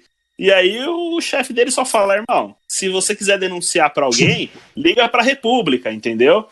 Pra você ver, o Império ainda existe porque a República permite, eles não vão até os buscar cada foco de resistência imperial ali, entendeu? Uhum. Então é isso, eles se aproveitam também do, do, do- da distância que existe, né? Dos locais inatingíveis e tudo mais.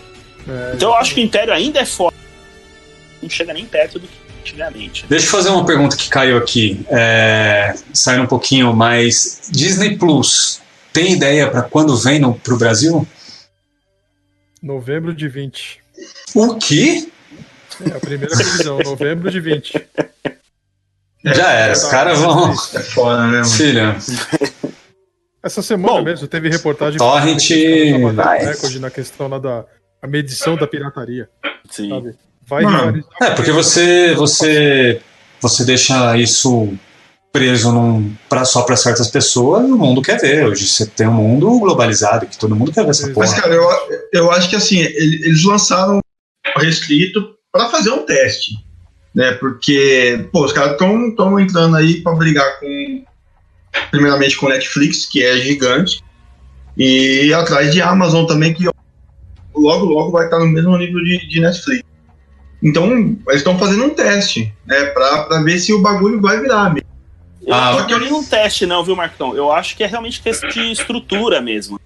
Pensar que eles têm que, além de fazer as produções originais deles, Sim, sim. tem a, a própria questão de, de localização, né? Ter o suporte para o serviço, as legendas, dublagem. Então, E isso demanda tempo, né, cara? Se você Mas pensar, é- a Netflix demorou oito anos pra chegar aqui no Brasil. é, então mas, mas é engraçado isso.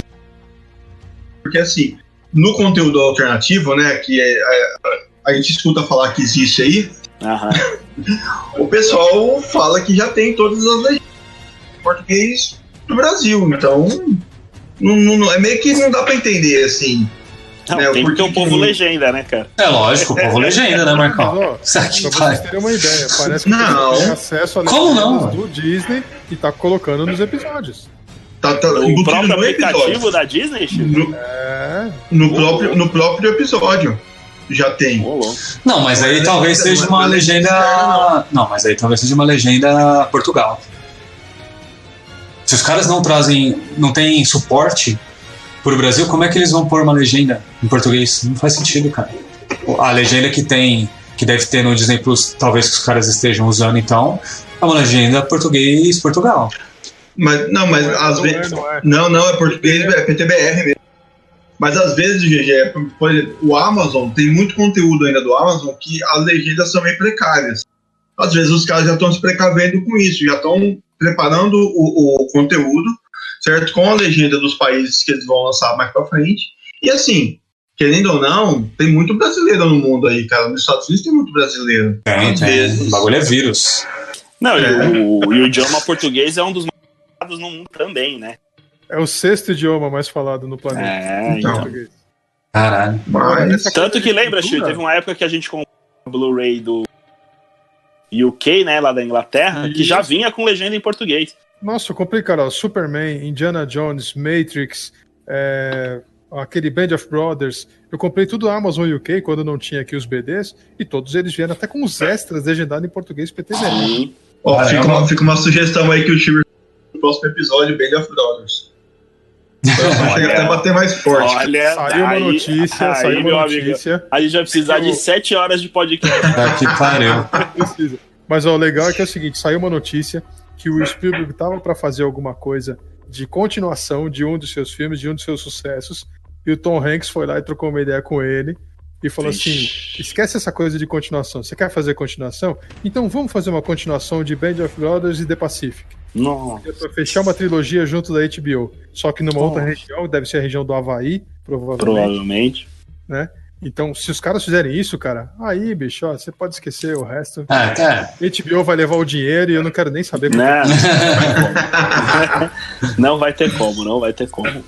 Outra lá. coisa bacana que eu gostei aí do episódio 3, né? A gente já tinha visto no primeiro episódio, é a forjadora, né? Aquela Mandaloriana que, que faz as peças de armadura. E sempre que sobra um resíduo, ela pergunta se ela pode direcionar, acho que para os desafortunados, alguma coisa assim. É isso aí. Que aí ele fala, eu já fui um deles, né? Então provavelmente são pessoas que se juntam ali à tribo, né? E não tem nenhum background, não tem nenhuma história, não tem condições de achar o próprio Beskar. E aí vai sobrevivendo dessas sobras, né? Que, que vão chegando e tudo mais, né? E, e pra você ver como ele segue muito a risca tal do caminho, né? Toda vez que sobrou material, ele pediu pra destinar pro pessoal, né? Isso daí é, é muito legal, né? Esse respeito que ele tem. Ele não esqueceu a origem dele. Também foi lá, que surgiu do nada, que se hoje É, ele é grato, né, lá. É, exatamente, exatamente. então, isso daí que o, que o Pagode falou, eu ia perguntar que ele fosse chegar no episódio 4, mas esse, essa questão do lema, né, do, é, é o caminho e tal, tem alguma referência a isso pra trás? Eu não, eu não me recordo de ter alguma coisa Ó, mas aí, aí a tradução pode estar equivocada. Porque uma coisa que sempre foi falada anteriormente era o modo de vida. Ele- Ah, mas ele fala That's the way, né? Não fala, não, cara? É, that's the way, That's the né? way, né? Aí pode ser. Pode ser tudo, Pode ser, né? Sei lá. modo pode ser traduzido dessa é, maneira sei. também. O que a gente teve acesso há um tempo atrás, que era. que era qual, como era o nome dos livros, tio? Tinha o Código Mandaloriano, o Isso, livro do Sif Jedi. e, o, e, e The Jedi Way. Jedi. The, Path, é, é, The Jedi Path. Isso, o caminho, o Jedi. caminho Jedi. Então a gente tinha uma noção de o código dos Bounty Hunters. Mas acho que de Mandaloriano, de repente, a gente ajuda pessoal do, do Votean para saber se existe alguma particularmente eu não tenho conhecimento não. Uhum. Entendi. Bom, segue pro próximo episódio? Mais alguma coisa do episódio 3? Ah, lógico. Aquela cena final onde os Mandalorianos. Né? Como que a gente ia esquecer disso daí? Ah, a treta final, né? A treta. A treta. Que... Oi. Eu acho que o teu fone tá com o cabo de mau Tá contato. com mal, tá com mal contato. É, ele tá, vindo, ele tá indo e vindo bastante, cara. se movimenta, corta o teu áudio. Ah, Então pode ser, a, não aí onde você tá segurando, pode ser no conector. Ah, que de repente. ah. Pro próximo, pro próximo, Bom. reveja. Bom, vocês estão me ouvindo agora? This is the way. Não, é, this is the way. Bom, pra quem não sabe, o personagem ali que, que dá uma intimada no ano é Paz Visla. A gente reconhece o nome, Visla é um nome importantíssimo na, na cultura mandaloriana, já, já tem esse nome, assim como o nome da família do Boba Fett. Mas o personagem parece que é a primeira aparição dele mesmo na saga. E ele é dublado pelo João Favreau. Oh, que legal. meu. É legal, né, cara? Eu não sabia. O Pagode me falou esses dias, falei, porra. E ele já tinha dublado o personagem lá no solo, né? Já tinha, já tinha. Bom, o robozinho que tenta se explodir a todo momento é dublado pelo Taka Waikiki, né? Que é o. Isso. Que ele um também é diretor, diretor. É, ele, é- ele fez o Thor Ragnarok. Né? Mas o Isso. GG falar mal, né? Mas. Não, falei, não falei nada. Falei nada. Mas foi uma cena, tipo. Teve gente que reclamou, ah, meu Deus, agora são trooper, nenhum acertou um tiro. Eu falei, mano, vocês queriam o quê? Que morresse a criança e que morresse o Mandalorian ali. Tipo, aí acabou a série. Acabou a sabe? série, No é. letreiro, morreu todo mundo. É, tem umas coisas que tem que relevar, né? Tem jeito. Quando o cara fala assim, vai lá que eu te dou cobertura. O cara sai da cobertura, ele não erra um tiro, velho. Não erra um Exatamente. tiro. Você fala, malandro, o cara é pistoleiro das galáxias. né? Sai girando, né? É, Não, e aquela, aquele show lá, Tex descendo, chegando e atirando, né? É. nossa. Aquilo tava cantado também, mas o- eu acho que a genialidade do episódio é que demora tanto pra eles chegarem que você começa a duvidar. Você, fala, você fica assim, ah não, os caras vão aparecer, Você lógico. fala, né? você fala, já era, velho. Agora já era. É, é, aí os caras começam a demorar tanto que você fala, É. É, não tem jeito. é, é, vai e vem de, tipo, mano, você acha que não, agora já era, já era. E vai, Sim, vai, sim, vai, vai. É muito louco. E para ajudar o nosso bolso mais uma vez, a Hot Toys apresentou essa semana o, o Heavy Infantry, né? Que é o cara de infantaria pesada. Pesado, né? Que é o cara que vem com aquela É. metranca que parece o cara lá do. Sim, Rogue do Rogue One. One, É. sim, Aquela metranca é animal, né, velho? Nossa, é. Uma Nossa, coisa, Depois vem voando depois do lado da nave. Que ele fala assim, nossa, eu preciso ter um desse. uma coisa que a gente não comentou, o que, vocês acharam da, do, da aparição do, do ator do Lando, cara, na série? Hã? Todo lance. É, o, o, o- não, não- não é o mesmo ator. Igual eu falando besteira aí, ó. Eu falando do Zé. O cara que contrata ele pra fazer o serviço não é o mesmo ator? Não. Não, não é não. Não? Não, não. não. Ah, ponto. Eu achei que fosse. Falando do Apollo Creed? Isso. O Apollo Creed do rock. Eu achei que fosse ele, cara. não, A groselha não. aí. Não, Não, não. usa óculos, Marcão? Você falou uma besteira. usa óculos, Marcão? Não, cara, mas eu achei que fosse. Eu achei Mas beleza. Segue o jogo. Seguindo, o quarto episódio que foi ao ar na última sexta-feira se chama Santuário, que é, como o Chico já falou, dirigido pela Bryce Dallas Howard, que esteve em Jurassic Park e Black Mirror. O quarto episódio foi, foi do. Deixa eu lembrar. Foi da, do planeta. planeta, dos planeta, aí tem os. Ah, sim, sim, sim, sim. Ele chega na- naquela vilinha e tal, e aí descobre É. que os caras estão. que o Império tá, verdade, tá, tá trabalhando ali por fora, né? Isso, que aí Tá buscando, tá buscando um lugar seguro.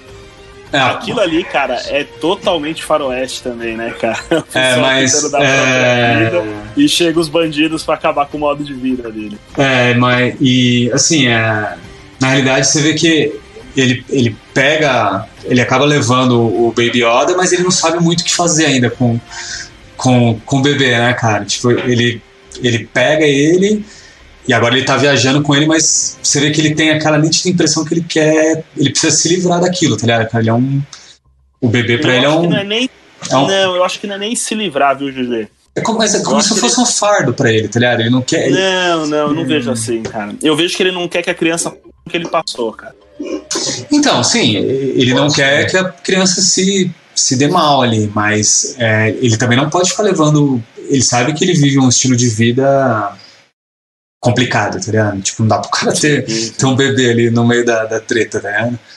Eu acho que é Mas- diferente do querer se livrar, né? Ele acha que ele É, tipo. pelo bem da criança. Sim, pelo bem da criança, né? Assim, é uma coisa que ele precisa fazer, né, cara? Ele precisa fazer isso. Ele não pode levar o bebê, por mais que o bebê seja o bebê Yoda, tipo, nas aventuras dele. Ainda mais porque ele não sabe que o bebê Yoda é um bebê Yoda, né? Assim, sabe mais ou menos. Sim. Mas ele Então. baita de uma responsa, cara, porque quando a mulher chega lá, a mulher tá arrumando a- o que seria a tenda dele lá no meio da tribo, é, o- o- a menina dela, a filha dela, vem e fala assim: Ah, eu posso brincar com ele? E aí ela pega, leva ele, aí o cara fala: Não, mas você não pode. Aí a mulher pega e corta ele. Fala: Deixa, deixa ele lá brincar, não tem problema, não vai sair daqui. Por quê? Porque ele tem aquela preocupação extrema de achar que se o cara passar da porta já vai morrer. É, porque ele vivenciou aquilo, né? Sair da visão dele ali, a criança tá correndo perigo. Então, aí nesse último episódio, cara, é, não sei, não sei vocês, mas eu tive a, a impressão de voltar lá pros anos 80, que tinha aquele seriado tipo Hulk, MacGyver, né, onde o cara chegava num lugar, se alguém precisava, alguém precisava da ajuda dele, ia lá, fazia o serviço e vazava. Eu, eu, é, eu terminei, eu terminei esse episódio imaginando se a série não vai virar meio que isso daqui pra frente agora. Né? Porque, Não, tipo, mas é, alguém tá o caçando. Não, não, mas. Não, não, mas agora ficou muito mais evidente. Entendeu? Então, tipo assim, ele chegou lá, o- o- numa ilha, um lugar onde só tinha os fazendeiros que não sabiam lutar, eles resolveram o problema deles, né? É, foi uma cena meio bizarra, né? Aquela ali dos fazendeiros lá. Tipo, em, em 45 minutos todo mundo ficou treinado. É, então. não, não é uma crítica, mas assim. Os caras não conseguiam nem segurar uma madeira. E no final os caras estão tipo. pá, dando uns bagulho ali. Eu falei, caralho. É que é aquela velha coisa de a gente não sabe quanto tempo passa, né? É, né, a gente não Pode sabe, né? passado dias. Mas assim, é, se passou muito tempo, Tem faltou. acho que-. É, acho que, acho que se, se se passou ali, tipo, um- uma semana, um mês, foi, ficou meio mal. Tipo, mal colocado. Não- você não tem a impressão de tempo. A impressão que não dá é que aconteceu no mesmo dia. Agora eu não sei vocês, mas é a primeira vez que eu tive medo de uma daquelas metálicas hein? Aquelas o quê? O quê? Aquelas galinhas gigantes Ah, o, metálicas AT, o. ADST. Sabe o que eu achei legal, cara, que me lembrou aquilo? É. Os olhos vermelhos do Tripio, porque não tinha ninguém pilotando aquele negócio. O Ah, ATST era um droid ali, meu. É mesmo, eu não tinha reparado nisso, não. É, bicho, o ATST é um droid. Por isso que ele tá com aquela janelinha vermelha e não tem ninguém pilotando ele. Que Caralho. legal, O cara. bagulho que é um legal. Terminator ali, meu. Porra, eu, eu não imaginei não, cara. Mas é animal, aquela cena dele é bem legal. cara. É muito bem feito, né? É, cara? bem muito legal, é feito. bem legal. Ele demora pra pisar na água, mas pisa, né, cara? Fica aquela. Outra parte que eu acho que, puta, uma, uma baita grata surpresa ali é a personagem da, da Gia Carano, que é a Gina Carano, que é a, a Cara Dune, né, cara? Que é um, Ela tem um, um, um background muito legal. Ela é uma shock trooper também da República, né, cara? Marcão cortou Que- teu áudio total agora. Ô, louco. Cortou total agora. Vai lá, vai lá. Voltou? Voltou, voltou? Diga lá. Voltou, voltou. Legal, então. O próprio background da, da, da Cara Dune é muito legal. Ela é uma shock trooper, né? Que é um- uma soldada de elite da República que vivia caçando ali o reminiscente imperial. E aí, do nada, esse, esse tipo de missão pra ela foi ficando cada vez mais, mais escasso. E aí ela decidiu viver como mercenária, não queria viver acompanhando diplomata cima pra baixo. Queria estar no campo Aquela- de batalha. né? É, exatamente, aquela pessoa durona que precisa ali do campo de batalha. Eu adorei o personagem dela, cara. Acho que foi uma bela adição ali pro, pro episódio. Ela me lembrou muito a lutadora brasileira lá, a Kira. Que é a Grace. A NNA, é. Agora, vocês perceberam a, a pinta no rosto dela? O que, que é? Não? É uma tatuagem da- do símbolo da rebelião, cara. Que não legal, reparei, cara. não Tem reparei. uma cena que ela tá conversando de noite com o Mandaloriano, eles estão sentados, acho que na porta da, da tenda lá, e aí a câmera chega mais perto, aí dá pra você ver, não é uma pinta, bicho, é uma tatuagem do símbolo da Aliança Rebelde. Que legal, cara. Que legal. Ah, não reparei isso aí não, cara. Tá E ela é. Ela é forte, né, cara? Ela é é forte, é forte. É, né? bem treinada ali, porra. Mas, mano, eu sei. A, a gente não tá entregando muito aqui de spoiler, mas aquela cena desse episódio que ele. Que ele vai no, no bar lá, né? E ela, ele vê ela, ele já se liga que a mina, né, tipo, não é uma pessoa comum. É, e aí ele, ele pede pra, pra garçonete tomar conta do bebê, sai lá fora, sai na porrada com a mina aí. Quando os caras viram, tá o bebezinho lá, tipo. Aí tomando bagulho. Os caras no maior fight ali, aí o bebê Yoda lá. É muito bom, né? É muito da Ele hora. tá nos momentos chave. Charles, É cara. muito bom, é muito da é. desce aquela. Quando ele desce, pousa a nave lá, ele fala assim: ó, eu vou ali dar uma olhada no bagulho. Você fica aqui, eu vou ali, eu já volto, você não sai do lugar. Quando abre a porta, ele tá do lado do. Eu achei isso espetacular, cara. É. Sabe o que me lembrou? Chico? Sabe o que me lembrou? Aí, Ah, aquele dia a gente fugindo do filho do Alejandro lá da Xbox. O cara colado, né? Colado. A gente criou vários grupos, passou pra lá, pra cá, não sei o que, de repente. Ah lá. foi exatamente. que da hora. Então, acho que esses momentos do Yoda, né, a parte que ele vai lá, tem a bolinha do comando da nave, aí É, fica apertando o botãozinho lá, esses momentos aí é o que tá dando é, o, o- o esquema pra vender o- boneco a, a rodo. o, É o, muito da humanidade dele, né, cara? Dele pegar a bolinha e ficar olhando a bolinha e ficar lembrando do, do, Do do moleque. bebezinho. É, foi- é É. o que desperta nele e fala assim: eu vou voltar lá, vou buscar esse cara. é, então é foda, né? E o, o Baby Yoda. Alguém o achou que ele ia parar ali? Como assim? Tipo, deixar ele? Tá, Que, e- que ele Não, ia não, não. vazar? Que ele ia ficar por ali mesmo, curtindo a aposentadoria na, nos fazendas. Cara, eu achei que ia rolar um esquema ele o capacete. Eu achei. Eu É, te- é, teve um romancezinho. Ó, de novo, eu vou lembrar do Rambo aqui, porque o Rambo já teve uma, uma situação assim, né? Que ele achou que tava num lugar que tava tranquilo, vem os caras querendo dizimar tudo, aí volta de novo toda aquela fúria dele. O cara não tem paz, né? É, eu falei, vai acontecer alguma treta mais ou menos assim, só não pensei que fosse tão rápido. É. É, e assim, ele começa a perceber que ele é um chama. chama bagunça, tá ligado? Ele- agora, é, porque o estilo de vida que ele leva, e agora com um bebê que ele sabe que tá todo mundo rastreando ele, tá ligado? Tipo, ele sabe que pra, ele, ele sabe que ele não vai ter paz, tá ligado? Pra onde ele for com o bebê e onde o bebê estiver, agora que ele quer proteger o, o, o bebê Yoda, ele sabe que, mano, vai ser pau pra. pra Pra ele, né? é, A mulher É. fala pra ele, não adianta, você não vai ter paz. não vai ter paz. Não vai ter É, paz. E provavelmente o rastreador ainda tá ativo na criança, né? Então, onde tá esse rastreador, né, cara? É, Deve estar dentro o cara dele. lá com o nariz de elefante chegou sem. só com o rastreadorzinho ali, ó. É, chegou, qua- chegou de assalto, quase, quase levou. Sim, sim, sim. Bom, mais alguma coisa sobre os episódios?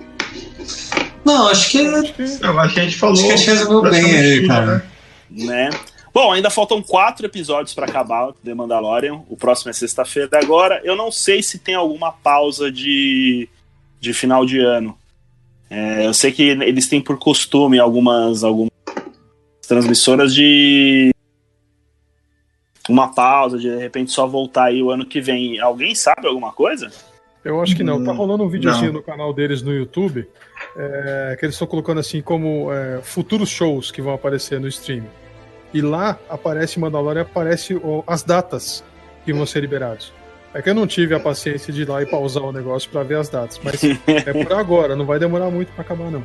Legal. Se são quatro episódios, saem por semana, fecharia em dezembro ainda.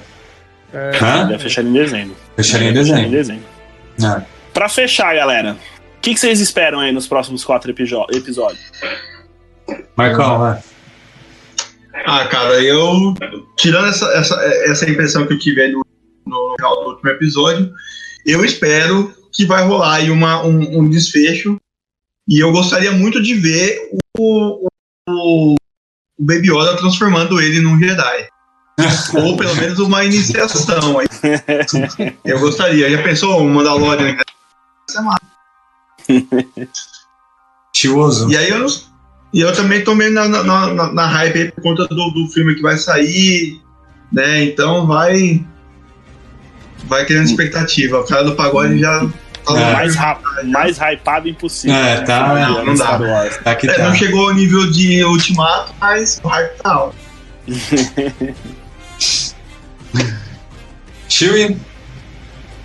Ah, cara, eu não, não arrisco dizer o que, que eu espero. Porque assim, eu, eu comecei assistindo o negócio achando que ia ser uma coisa, igual o Marco falou. Ah, eu vou ver o caçador de recompensa entrando em várias situações, tentando localizar um, um possível alvo. E o, o cara já vem de cara, já te quebra totalmente no primeiro. E você fala assim: caramba, velho. Não é aquele cara matador, né? E, e cada um dos episódios vem uma surpresa diferente. Então não dá pra você arriscar falar assim: ó, vai seguir essa linha, vai seguir aquela linha. Se fosse o filme, o filme até você pode falar, ah, sei lá, eu espero a redenção de um personagem, eu espero a passagem pro lado negro da outra.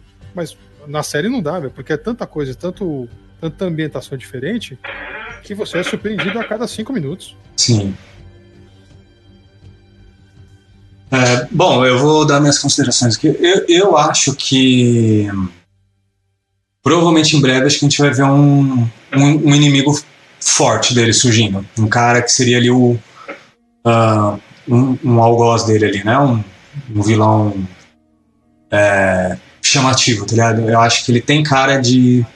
de, de tipo, de, de mostrar um, um cara. Não, digo um Sif, cara. Tipo, não, vai, não digo que vai ser um Sif, cara. Mas acho que vai surgir um vilão e vai ser um vilão que a gente vai falar, caralho. Vai ser foda. eu, eu, eu sinto muito isso, cara. Eu acho que ainda a gente vai, ainda vai ter esse embate, tipo, de uma próxima, sei lá, se vier uma próxima temporada, ficar aquele negócio, mano, agora os caras vão se trombar na próxima temporada, tá ligado? Com certeza. É, eu acho que. fase final do game. É, acho que Mandalorian não vai acabar não, agora, né? Os caras não são loucos, os caras são uma máquina de dinheiro. Não, não. Não, Mas eu acho que se porque- acontecer isso aí, eu acho que se acontecer isso aí que o Gê falou, vai ser no último. Vai, vai tipo, deixar aparecer o cara pra entrar pro, pra segunda temporada. É, a, a gente tá no quarto, estamos indo pro quinto, né, cara? Eu acho que já vai começar. Eu creio que no, no, no quinto, sexto já comece a. Eu acho, cara. Eu, eu gostaria de ver. Eu gostaria de ver uma Ainda coisa. tem a personagem da Ming-Na Wen pra aparecer, né? Que é aquela atriz que interpretou a Chun-Li no filme lá do. E que ela tem interpretado uma das agentes da Shield, né? Ela vai. Tinha uma história que ela ia dirigir um episódio também, né? Hum, não, não, não peguei, Shield. Tem Sei um boato se- que ela dirigiria um episódio. Não cheguei tão longe. Bom, legal também, né? Eu também. acho. Bastante tempo na indústria. Sim, ela tá não. É, eu não sei o que esperar também. Eu tô mais ou menos na, na do Shield. Eu acho que a gente já foi pego de surpresa o suficiente pra entender que nada do que a gente acha que pode acontecer vai acontecer aí em The Mandalorian. Mas um negócio que eu gostaria de ver é realmente a criança sendo entregue aí no novo Templo Jedi do Luke. Ah, seria legal. Sensacional, cara. Seria legal. sensacional. Pô, mas aí você. Aí você mas aí você entra com um crossover pesado, hein, mano? A série Não, eu entra. vou chorar. Aí a série entra dentro do filme, nossa, aí o bagulho fica pesado. Bom, Seria bem legal. seria faz parte, ela já faz parte, né? A série já faz parte do É, Mas filme. o né? Chewie mesmo já falou pra gente que The Mandalorian é pegar de o. Caramba, o Lobo Solitário, né? E o Lobo Solitário, em momento nenhum, ele se desfaz da criança ali. Ele tá indo com ela em todas as histórias dele, né? Então talvez a gente veja uma reprise. O Legal. segundo episódio é muito. O segundo episódio é muito quadrinho do Lobo Solitário. né? Bom, agradecimentos e recados, meus amigos.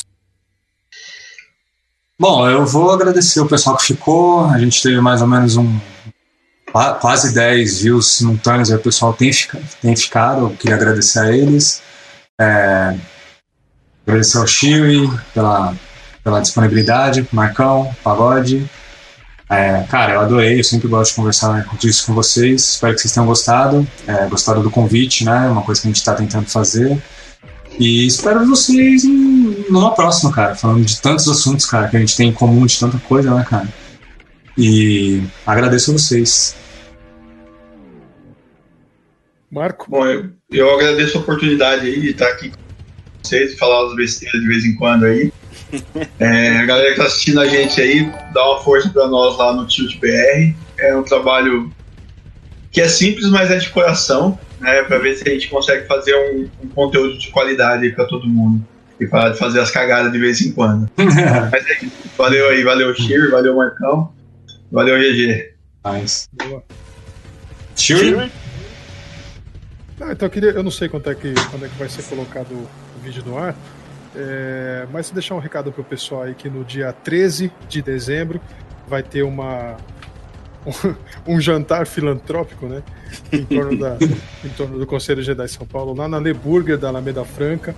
É, Legal. então a gente deve começar na parte da tarde, por volta das três da tarde e até umas, umas nove da noite. É, toda a renda arrecadada nesse dia vai ser direcionada para as ações do Conselho Jedi São Paulo, já visando a JediCon 2020. né? Então a gente conta com a ajuda dos fãs.